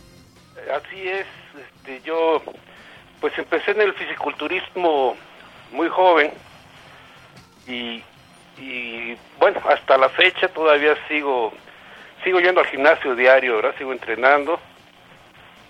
Eh, yo eh, gané el Mister México en el año de 1969 Sí. y después tuve otros eventos también importantes que gané, fue el, el Mister Mundo en el año del 77 y, y el Mister Latinoamérica también. No, pues imagínese, yo, yo lo he visto. El, el físico que tiene usted es bien, bien, bien eh, diferente a todos los demás. Una, un gran volumen de brazos, este, de pecho, piernas, eh, algo que lo hacía fuera, fuera de lo común. Y este, a ver, platíquenos, ¿cómo fue que se dio eh, su elección para ser el siguiente santo dentro de la revista? Bueno, en realidad no fue tanto que fuera mi elección, sino yo en ese en ese tiempo pues empezaba yo a buscar pues de dónde poder este, sacar pues algún dinero extra.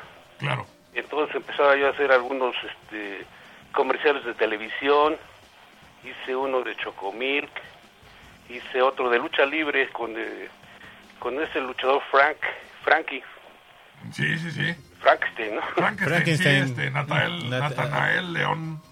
Ajá, que en Eh, paz descanse. est- estaba yo haciendo así mis pininos cuando me hablaron para para ver esto de la revista, entonces realmente a mí me sorprendieron y, y accedí, Sí, claro. accedí a realizarla, realmente yo estuve pues aproximadamente cinco años haciendo esa revista Sí. y y bueno pues este pues ya eh, por cuestiones de trabajo pues este dejé dejé de, de participar en eso Así es.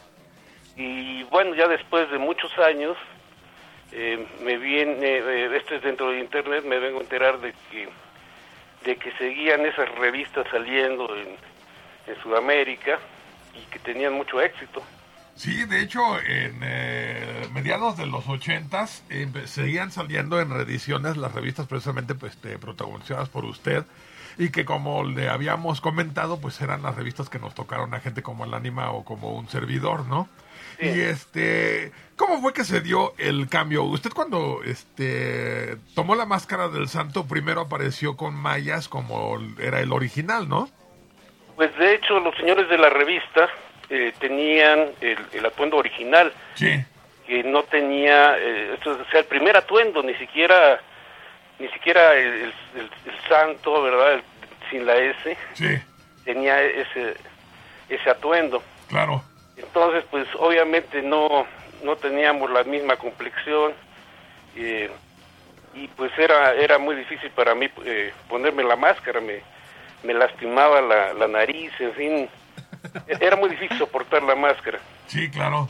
Y entonces, este, pues ya salió que, que me mandaron a hacer otro atuendo. Sí, Entraron en unas complicaciones por, por ver quién tenía el derecho y resultó que, que cambiaron un poco el atuendo para que no fuera igual. claro. Y ya le pusieron la, la famosa S. Exacto. Yo lo que había comentado en programas pasados de Bajo las Capuchas es que de hecho la máscara que usted usaba era la misma máscara que el santo usaba cuando se presentaba a trabajar con José G. Cruz y hacer precisamente las fotografías para hacer este la revista. Y, y se nota que es exactamente la misma, pero a usted le queda un poco justa y, que lo único que le añadieron, si no estoy... eh, eh, inventando fue la, el círculo negro con la S plateada, pero creo que era la misma máscara, ¿no? Así es, era la misma. Y ya después hicieron dos nuevas, ya de una tela eh, más elástica, Sí, me imagino más moderna, claro. ya con zipper, ya no. La otra era muy dura, eh, muy. No sé realmente cómo, Muy cómo pueden luchar con esas máscaras tan. Para que aguanten y, eh, cuando intentan romperlas, me imagino. No, ¿sabes qué? Bueno, imagínense lo que lo difícil que ha de ser romperlas, Claro. a menos que sean ya diferentes, ¿no?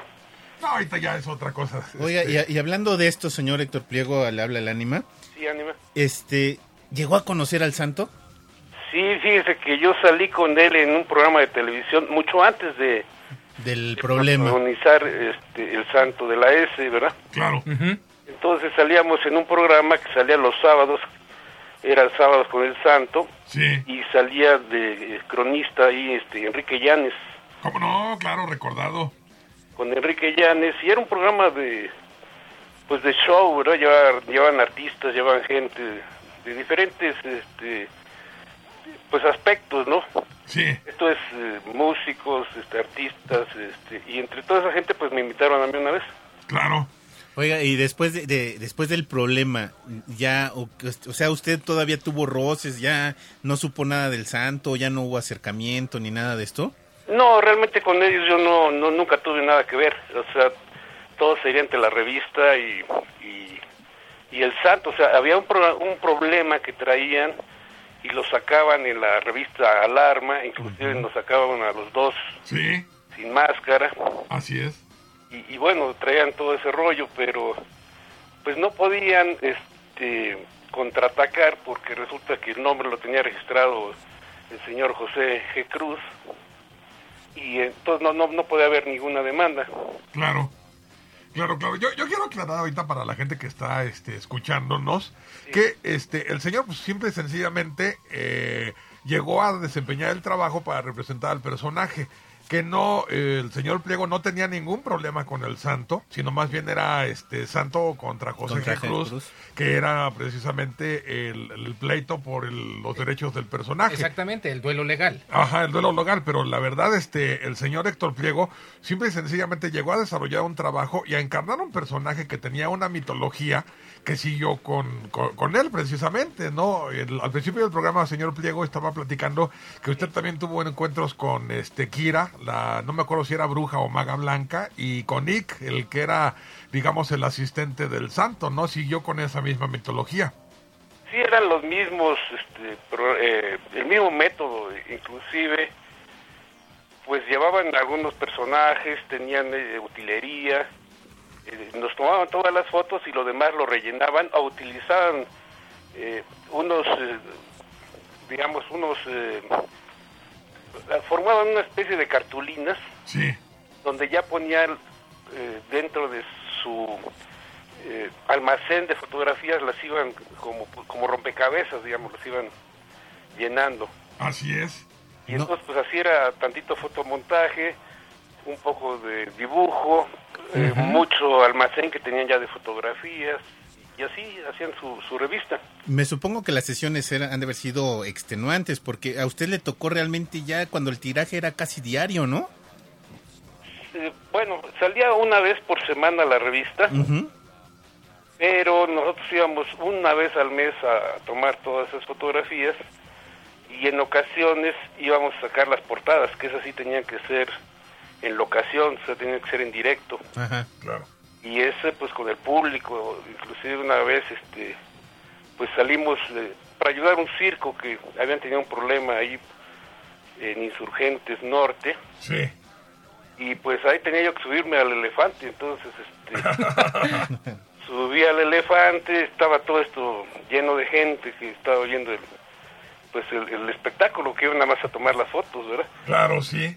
Pero el elefante me quería tirar, estaba, Uy, cuidado. estaba muy molesto el elefante Sí, y, y pues era más, más el show ahí, ¿verdad? sí, cómo no, cómo no. Entonces, de alguna forma podemos decir que usted como el santo, este sí se presentó en público.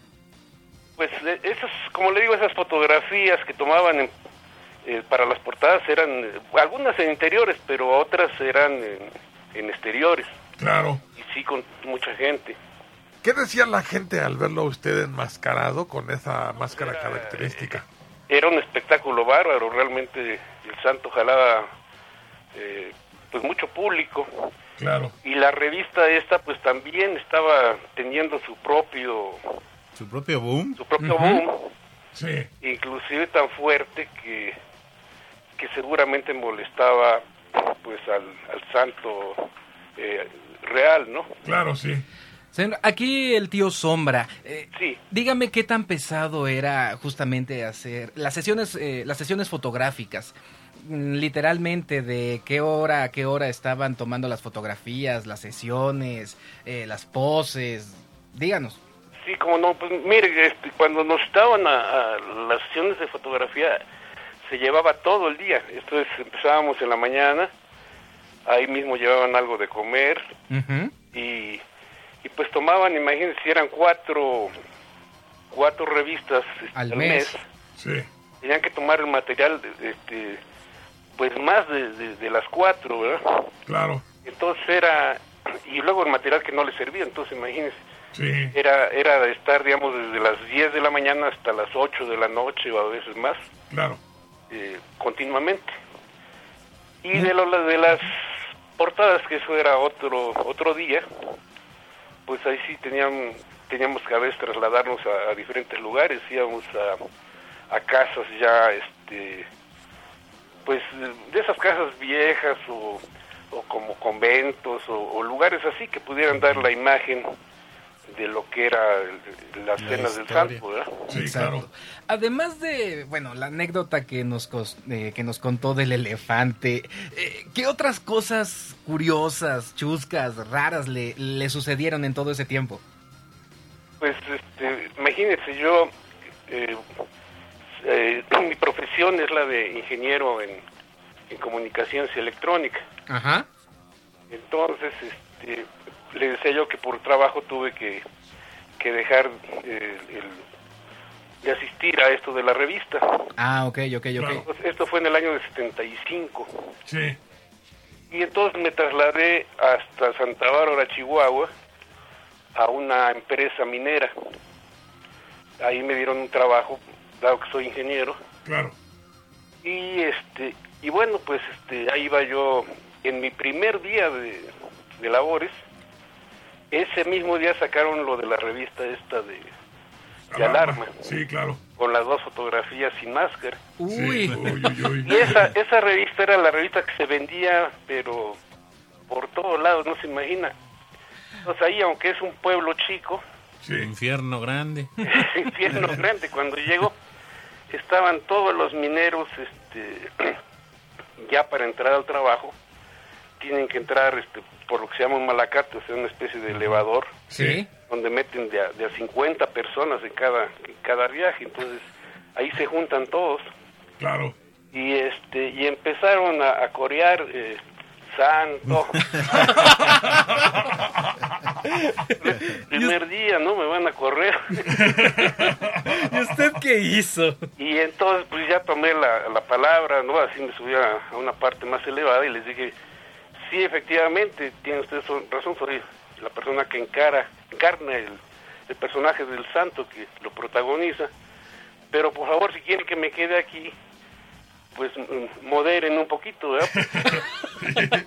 no, no lo van a soportar los jefes Eh, en otra palabra, ya cállense, ¿no? no es que imagínense el, el alboroto de la gente pues no le iba a gustar allá a los superintendentes claro. y demás personal. Y, y sí lo entendieron, entonces este, ya todo el mundo estaba consciente de que yo era el santo, Sí, pero tranquilos. Oiga, Claro. pero hay, hay, hay veces en, o ocasiones en que se nos sale lo diablillo, ¿no? Ajá. Usted era el santo y en ese momento no, no usó de ventaja alguna vez esto. No, no, No, realmente. ventaja mire, yo- inocente, ¿eh? no así de, ay, voy a llegar y, y soy este, no, sino ventaja inocente, ¿no? era algo que yo no trataba de usar, o sea, eh, inclusive, por ejemplo, ya después de ese trabajo llegué a otro trabajo aquí en México y llegábamos a los puestos de, esto es cerca de las calles, pues en todos lados hay puestos de periódicos Claro. y veían las revistas y yo iba con otros compañeros ingenieros Sí. y salía ahí por ahí mis las portadas de las revistas, ¿verdad? Y yo los volteaba como para que no vieran. O sea, no quería yo que se enteraran que yo protagonizaba el santo. Sí, así es. Entonces, pues era un personaje que trataba yo de esconder, nunca de, de, de tratar de utilizarlo para otra cosa, ¿no? Ajá. Oiga, ¿y tiene eh, algún en su colección revistas? Pues, eh, le- bueno, hice yo una estupidez muy grande porque eran cientos de revistas, eran cerros. Ajá. Sí, así es. Y entonces eran tantas que la casa de ustedes es pequeña. Gracias. Gracias. Entonces, este, pues tontamente me deshice de esas este, revistas. Y, y- y ahora qué Y nada más me arrepentida, quedé ¿no? Con, con tres. Mire. Y- Todas las demás realmente las he recuperado o he visto a través de, de internet y de programas como el suyo. Claro, gracias. Y ahora sí, ya, ya vio cuánto dinero tiró. Sí, no, realmente fue algo este, espeluznante. Yo realmente nunca me imaginé que esto fuera a tener una repercusión. Pero ya no es tanto el dinero, sino El recuerdo, ¿no? Sí, la- algo las, bonito, las, un recuerdo las padre, ¿no? obras de culto que se hicieron, ¿no? sí, de o sea, como coleccionistas dinero y fue nada, porque me pagaban muy poquito. Ajá. Sí, no, más bien el, el, el artículo de culto, el de colección, el que ahora todo mundo busca, ¿no? Exacto, sí, porque pues he hecho muchas cosas importantes en, en la vida. Sí. Una de ellas es, este, ustedes ya lo dijeron, soy fisicoculturista destacado, Claro. eh, soy ingeniero, tengo mi familia pues eh, feliz, eh, mi esposa, mis dos hijas. De- también quiero saludar a su esposa, a doña Silvia Orozco Plie- de Pliego, Ah, a su hija ya, Silvia y a su hija Rocío. Un También por gusto de, de- de estar también compartiendo los micrófonos con ellas. Un saludo también a ellas, por favor. Sí, gracias. Ahorita, ahorita por aquí le echamos un grito por aquí. Oiga, y conservó, digo, aparte del asunto de las revistas que dijo que pues eh, ya, ya no las tiene, ¿conservó parte del equipo que usted utilizaba como santo? No, no, no, para nada. No, todo esto se quedaba en la... donde se hacía la revista y este... Y pues no, no, nunca, nunca les pedí Claro. que me dieran este...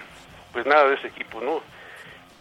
De hecho, como le dije, esto lo dejé trabajar allá por el año 75 y Sí. todavía sacaron eh, revistas que tenían ellos almacenadas, material que iban hasta reciclando, ¿no? Eh, pues iban sacando, es como cuando tiene hay un material de atrás, este, ya de reserva, Ajá.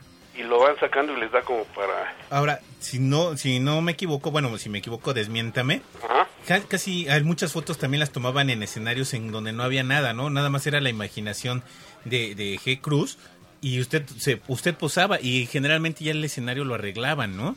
Así es, este, todo era, por ejemplo, iba yo volando y me pon, me ponía yo ahora sí que de, de estómago, ¿no? De panza, sobre un... sobre el, el banco de un respirador y entonces salía ya ellos le ponían los... Este, Efectos. los artefactos para poder volar y todo, ¿no? Las nubecitas, jet y todo eso. Una vez me pusieron, que estaba yo sentada en un, en un centavo, me hicieron chiquitito. ah, ok. Y andaba ya peleando ahí con este con bacterias y con... Ah, caray. Qué padre. No, yo también me reía de las revistas, yo las, las leía Sí, y realmente también era fanático de, de la revista. claro. Sí, no, era una maravilla, la verdad, este, ver eso. Oiga, ¿y usted sentía algo cuando se vestía del santo? ¿Sentía algo diferente a lo que sería Héctor Pliego? Pues eh, bueno, la verdad es que siempre fui seguidor yo de la, de la lucha libre, yo desde chiquillo iba yo a las luchas Sí, y tenía yo pues mis mis ídolos también de la lucha libre. Claro. Entonces me acuerdo que me encantaba cómo luchaba Black Shadow Sí, y este ese tipo de lucha de ese tiempo era fabuloso. claro. Y claro, dentro de todos ellos, pues Blue Demon, el Santo, este, los este, Galindo, el Cavernario, ¿no? Sí, Ya después Felipe Hamley, en fin, nombres de luchadores de aquel tiempo. claro. Y pues, bueno, yo siempre sentía, este, como le digo, una admiración por, por el Santo, Sí, pero pues ya cuando uno le ofrecen, este, pues la oportunidad de ganar algún dinero, pues uno lo, uno lo, lo toma, ¿no? claro, claro, eso, eso es importante. Aquí parece que hay una pregunta del público, ¿no, tío Sombro? Eh, sí, eh, nos escribió un amigo, otro colaborador de este programa, Bur- eh, Bruno Bernasconi. Ajá. Eh, tiene varias preguntas para usted, entre ellas dice eh, que usted también apareció en una fotonovela, a ver si nos puede comentar algo de ella. Ah, bueno, este, sí, como le digo, le dije que salí en algunos comerciales de televisión, ese de Chocomil, ese otro de lucha libre que era de Vitapirena, en fin, ese- algunos comerciales. Claro. Y dentro de las fotonovelas salí con con este eh, con este García, ¿cómo se llama? Andrés García. Ah, mire. Andrés García, que en ese tiempo pues andaba de, de Chanoc, me parece que andaba haciendo sus programas. Sí, más o menos por ese tiempo, sí. Y está Dacia González. Ah, mire nada más, doña Dacia Y González. entonces a mí me toca hacer la de malo. Sí, Ajá. Y este y me la rapto. Me le pongo así un pañuelo con algún anestésico y, y me la llevo dormida. Pero luego ya tengo un enfrentamiento ahí con Andrés y resulta que lo levanto, este, lo pongo en alto y, y lo proyecto, pero a la hora de tirarlo, él, él logra engancharme de, de la cabeza sí, y me, y me, y me proyecta a mí. claro. Yo soy que salgo lanzado, Volando. ya que caigo al suelo me, me daba una patada en la, en la cara Claro, sí. y bueno, me quedé. Y todo esto fue tomado en, en la calle, o sea, había una de gente pues viendo, ¿no? Sí, haciendo el espectáculo para la revista, pero de alguna forma atrayendo al público que estaba presente. sí, sí.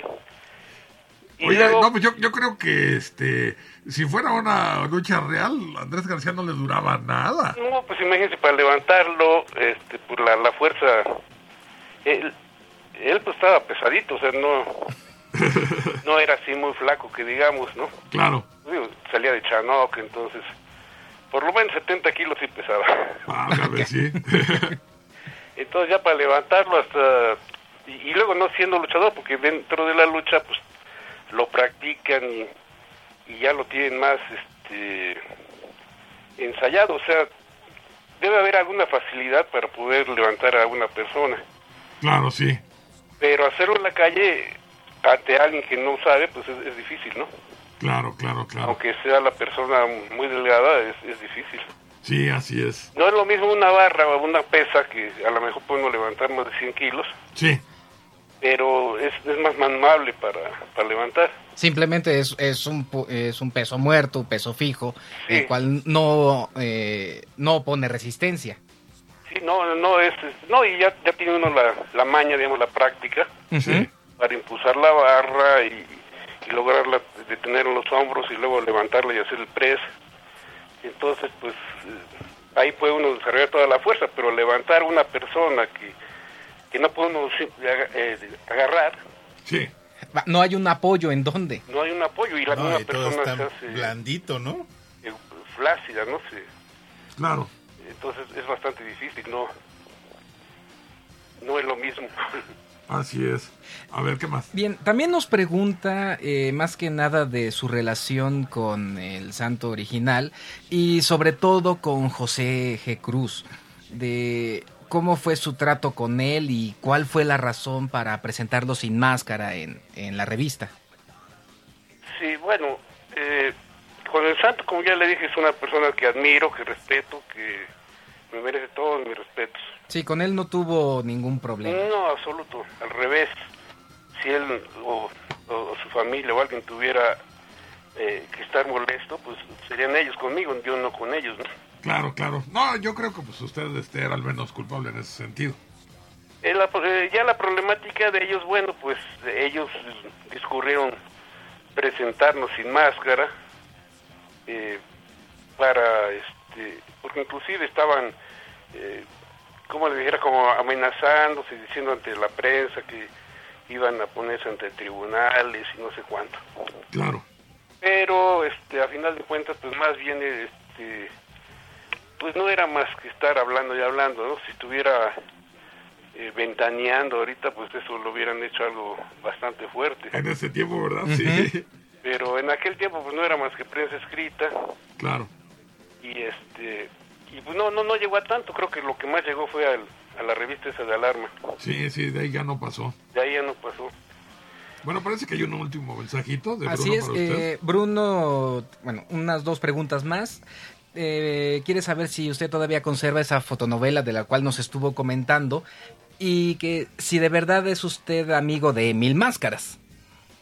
Ah, ok. Bueno, mire, este, de- como le dije, de la, de la fotonovela no... Recorté las páginas donde yo salía en la revista y eso es lo que conservo. Ah, nada más, perfecto. Eh, es que en ese tiempo no se imagina, este, además de estos del Santo salía yo en todas las revistas de fisicoculturismo Claro.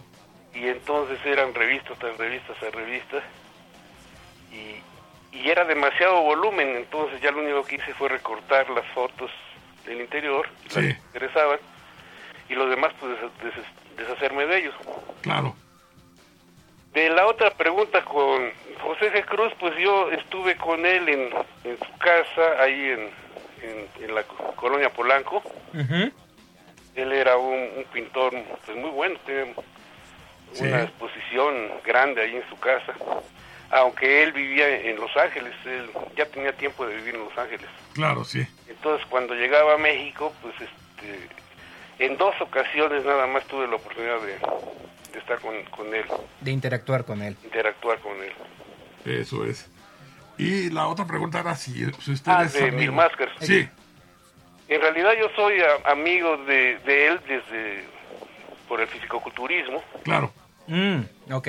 Entonces, este, él y su familia, este, pues han sido muy amables conmigo siempre, ¿no? Claro, sí. Entonces me invitaban a comer a su casa allá en, en San Luis Potosí.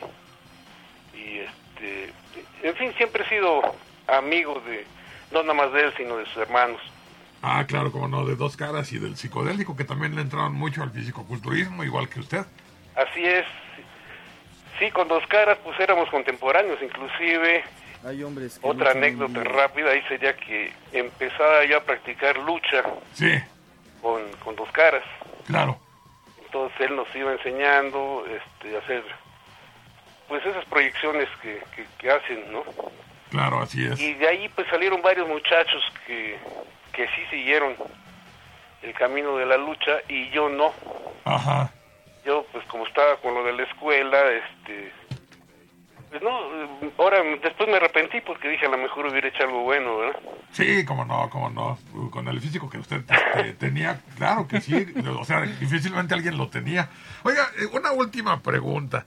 Digo, a lo mejor esto va a ser así como muy fanático. ¿Cómo le hizo usted para llegar a tener el físico que se mostró? Porque yo también, digo, he hecho fisicoculturismo, pero levanto 100 kilos y no veo que nada se levante. Es, es muy difícil, la verdad tiene razón. Este, lo que pasa es que yo empecé muy, muy chico sí, dentro del fisiculturismo y, y fui desarrollando rápidamente. Cuando está uno, ahora sí que muy joven, Sí. el, el metabolismo pues responde de una forma natural eh, muy bien. claro. A medida de que va uno eh, creciendo, entonces el metabolismo ya no reacciona de la misma forma. Sí, así es. Entonces, entre más grande es más difícil. Entonces, ahora sí que, vamos a decir que de los 12 años, entre los 12 años y los 20, tiene uno mucha facilidad para llegar bastante arriba. Claro, sí. Ya después cuesta más trabajo. Y ya de maduro, de viejo, pues si no lo hizo uno antes, a esa edad ya es más difícil. Sí, ya, ya, ya no es lo mismo. Como dice por ahí el dicho, no, no es lo mismo los tres mosqueteros que 20 años después. Pues lo quieres hacer ahorita que ya tienes casi 70 años. ¿Qué te pues pasa? está- Pues tú que está tienes cañón. 90. No, sí, es, es- difícil, pero siempre se puede hacer algo. O sea, yo pienso que, que el ejercicio no nada más es por llegar a los concursos y, y hacer un físico de, de Mr. México, ¿verdad? claro. Sino que toda la gente se puede beneficiar. No necesariamente el resultado tiene que ser un desarrollo tremendo, un desarrollo muscular grande, sino simplemente con hacer ejercicio por sentirse bien, Sí, ya es una satisfacción muy buena, ¿verdad? Por tener salud. Sí. Pues muy, muy buen consejo, muy buen consejo, sobre todo para la gente que nos está escuchando, porque usted, bueno, pues este, después de tantos años sabemos que se conserva todavía muy, muy bien y, y, pues es muy sano, ha hecho ejercicio toda su vida y eso pues uh, a la larga sirve siempre para estar eh, bien ya pasados los años, ¿no es así? Pues mira, ahorita estoy cumpliendo, ahora sí como les digo a mis hijas, estoy entrando al, al sexto piso Sí, y tengo la energía que tenía yo, pues cuando apenas estaba yo en el segundo, en el segundo Mire. piso, ¿no? No, pues felicidades, nos da mucho gusto saber que está usted muy bien. Y bueno, como el tiempo es corto aquí en radio, este, de, ¿qué pasó? ¿Hay alguna ¿No? ¿Al- ¿Algo más que usted quiera agregar, don Héctor? Pues, este, nada más, eh, no sé si ustedes me habían dicho que querían alguna palabra o algo de mi esposa, de mis hijas. Sí, no, más, favor. bueno, sí, más bien saludar. Permítame un momento. Sí, Claro que sí.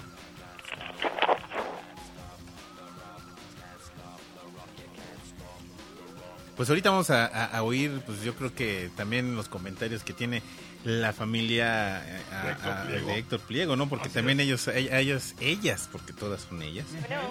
Hola, ¿qué tal? Buenas tardes. Hola, buenas noches ya. Buenas, Buenas noches. sí, noches, es que sí. aquí en el radio no se ve nada. ¿Con quién tenemos el gusto?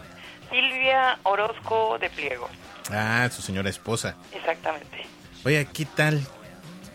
¿Qué, qué nos puede contar? O sea, es que eh, se agarró una joyota, ¿no? Sí. y sobre todo como ser humano es una persona increíble. Es un, eso, un ser humano maravilloso. Claro. Y la verdad es que, pues yo creo que después de 38 años de la convivencia con dos hijas también que me dio que son muy, muy tiernas, pues no puedo pedir más. No puedo pedir más. No, eso es bien importante. Oiga, ¿y, y qué se sentía? Digo, supongo que eh, por la, este, el tiempo que dice que, estu- que tienen de casados, usted este, ya estaba con él cuando él se convirtió en el santo. Sí. ¿Qué sentía usted? Pues nada, porque afortunadamente, por ejemplo, yo no soy celosa, así lo así lo conocí, así Sí. lo he admirado, Claro.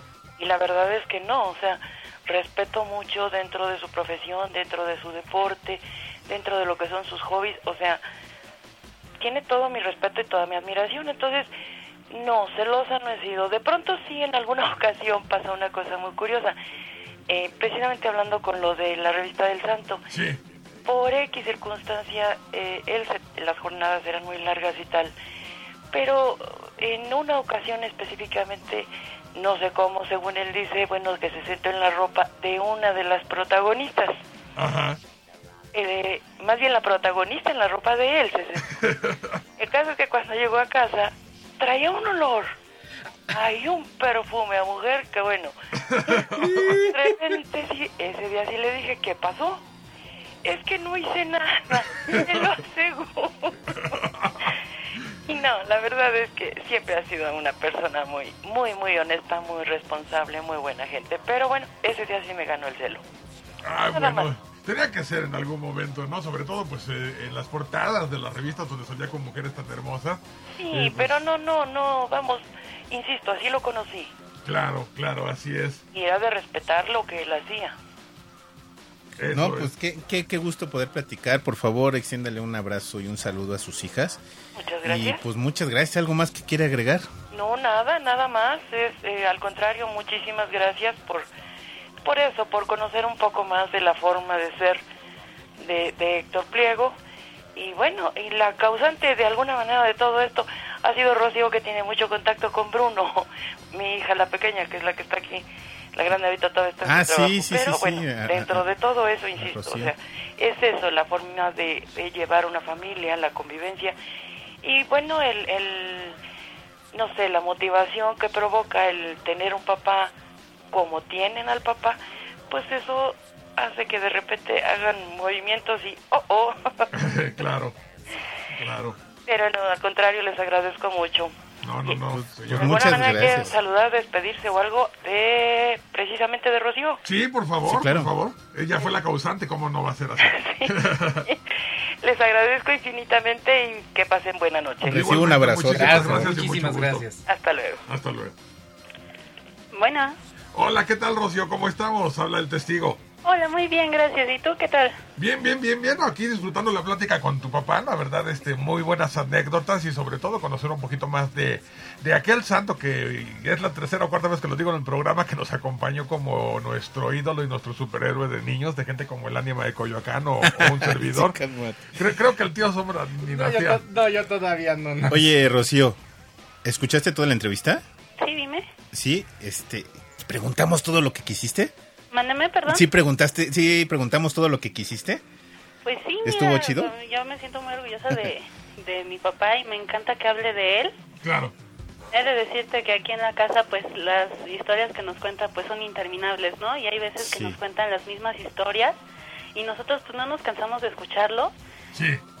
Es mucha historia, muchas anécdotas y pues conocer de él. Y en sí yo estoy conforme con la entrevista que le hicieron.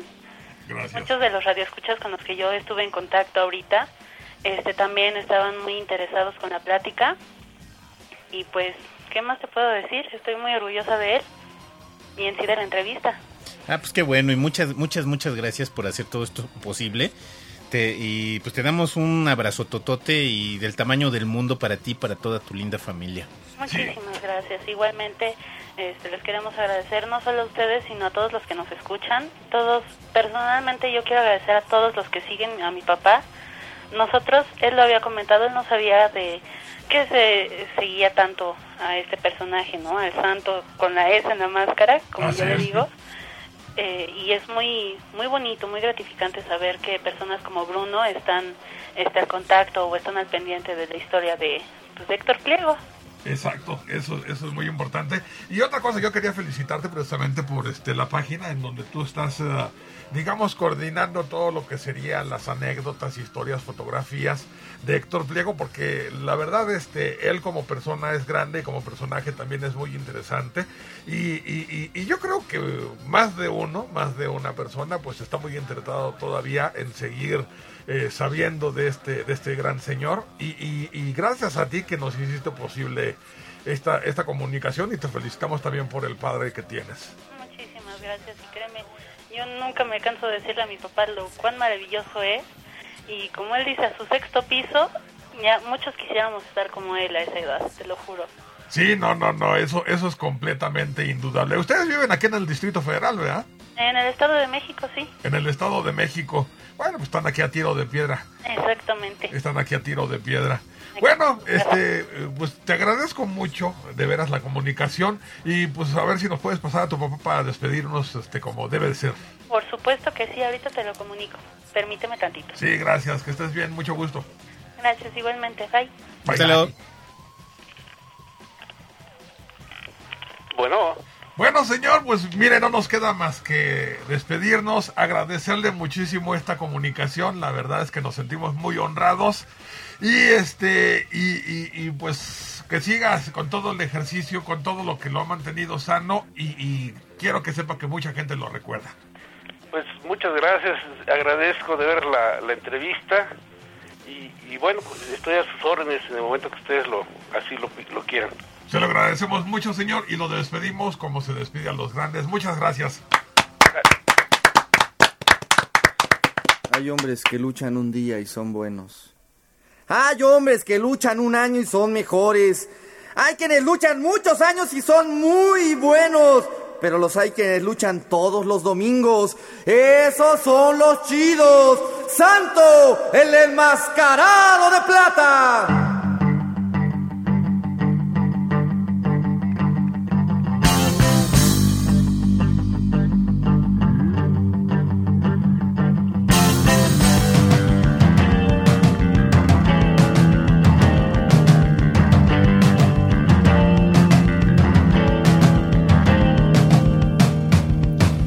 Nació en Merotulancingo un 23 de septiembre. Nació de muy buena mata con el santo por nombre enmascarado de plata. Héroe de carne y hueso, defensor de los buenos. Que a las mujeres vampiros, hombres lobo y enanos, el solito hizo menos. ¡Hey!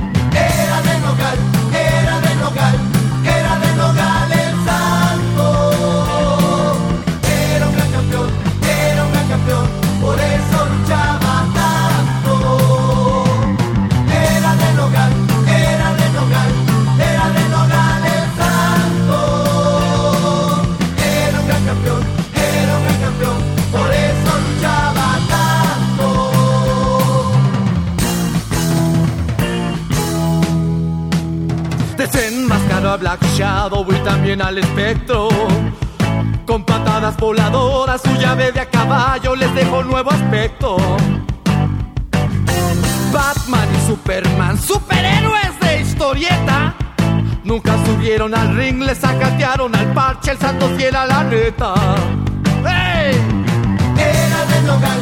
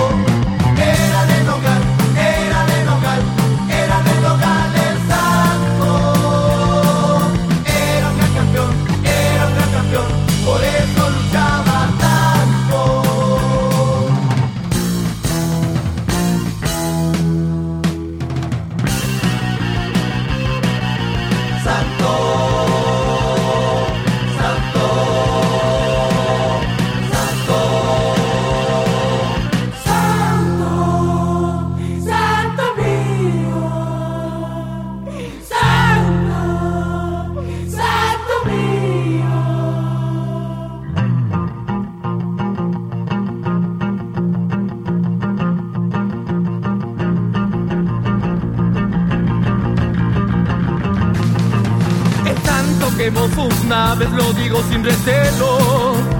Porque ha bajado San Pedro para aplicarle sus llaves. Y se nos fue el santo al cielo. Y se nos fue el santo al cielo. Y se nos fue el santo al cielo. Santo, santo, santo, santo, santo,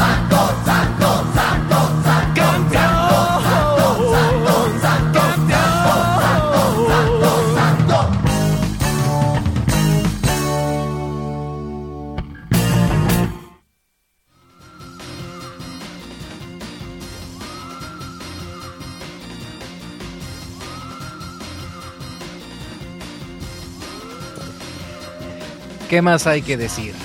No, pues nada más. ¿Cuál es el nombre de la canción? Exacto. Pero ¿qué más hay que decir? Ah. santo, tan tan, se Ah, acabó. sí, Los así botellos, wow. Con botellita de Jerez precisamente. Este, ah, pues un saludo al Mastuerzo, que es mi cuate, allá por, uh, más o menos vive por el metro, ahí cómo se llama, el que sigue de Portales. Uy, uy, uy. Uy, uy, uy. Ya no me acuerdo. Nativitas, No, para, para el sur, no para el norte. eh, Ermita, El que sigue, General Anaya. Ahí por General Anaya vive nuestro amigo el Mastuerzo, le mandamos un gran saludo, también es de grandes admiradores de la lucha libre.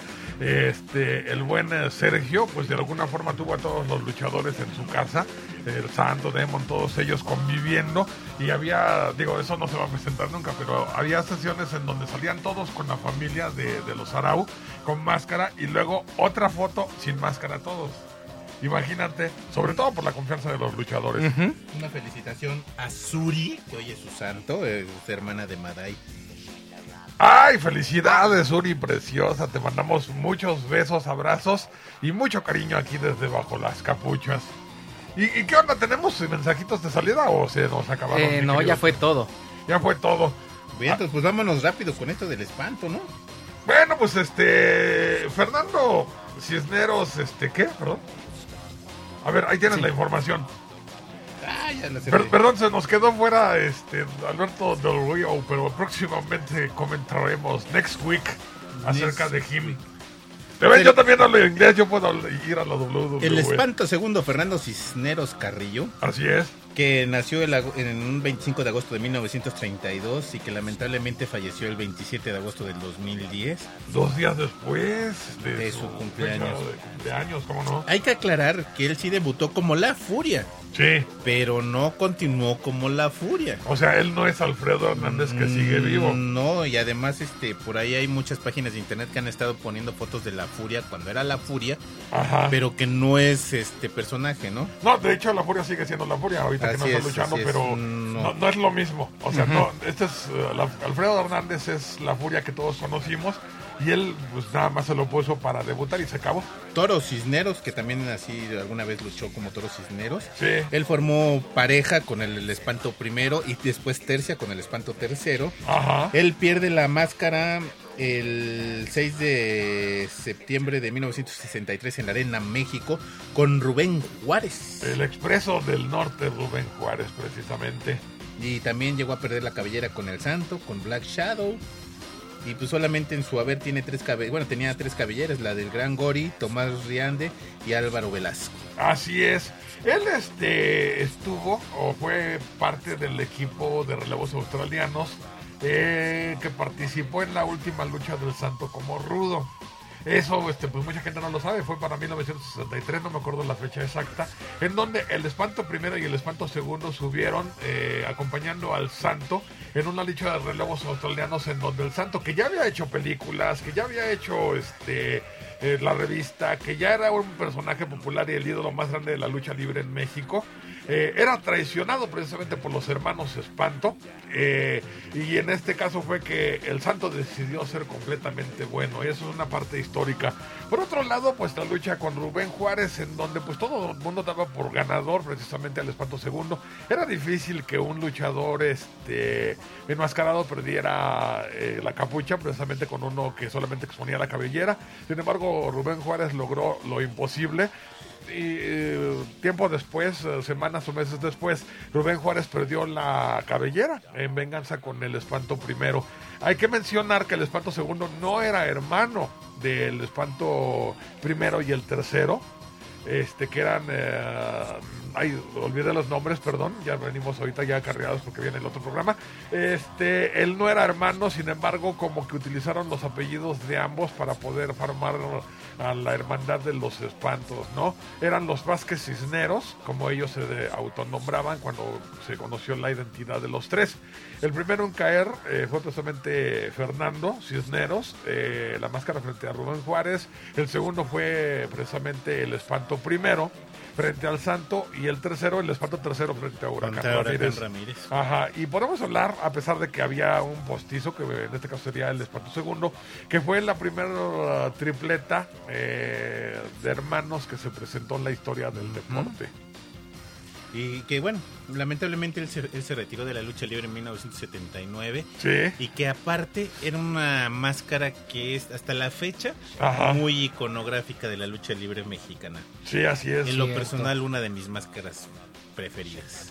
Muy sencilla, pero muy... eh, ¿cómo- cómo Elegante. Elegante, vistosa y hasta te espantaba.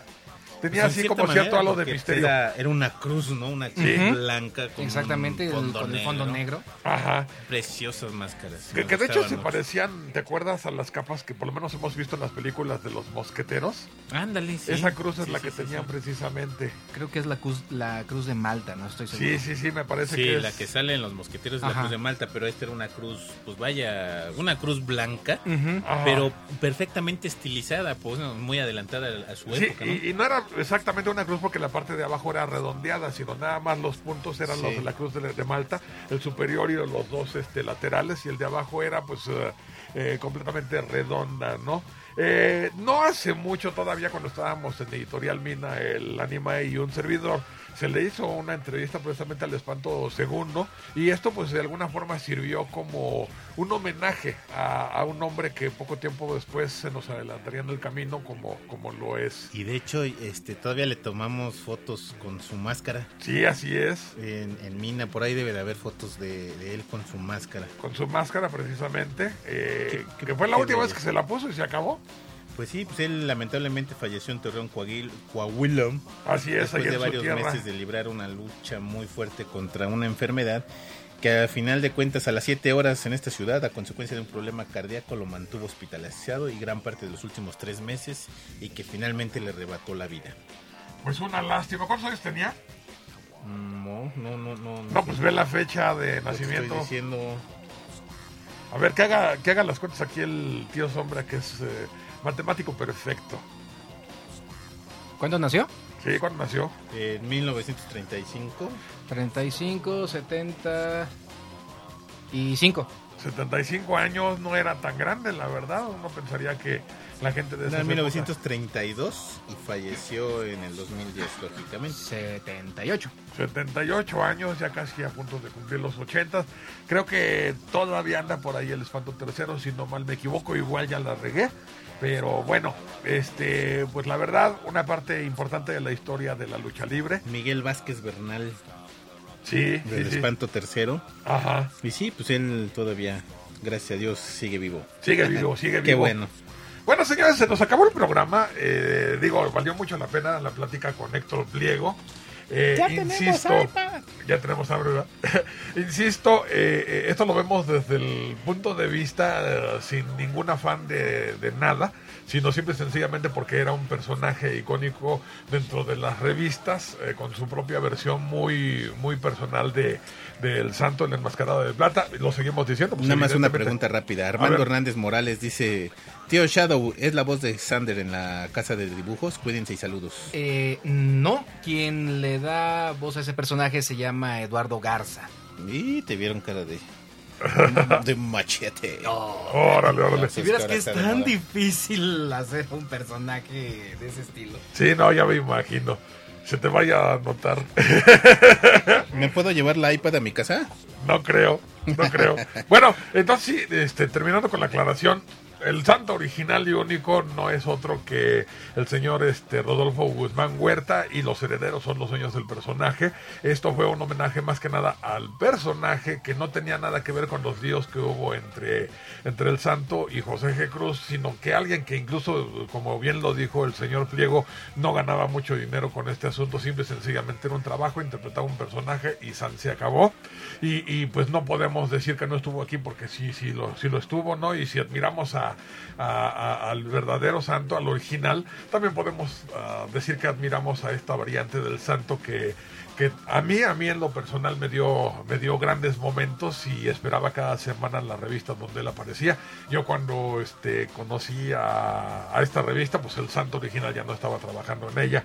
¿Cómo ves, mi querido Anima? Metiche, que andas distraído.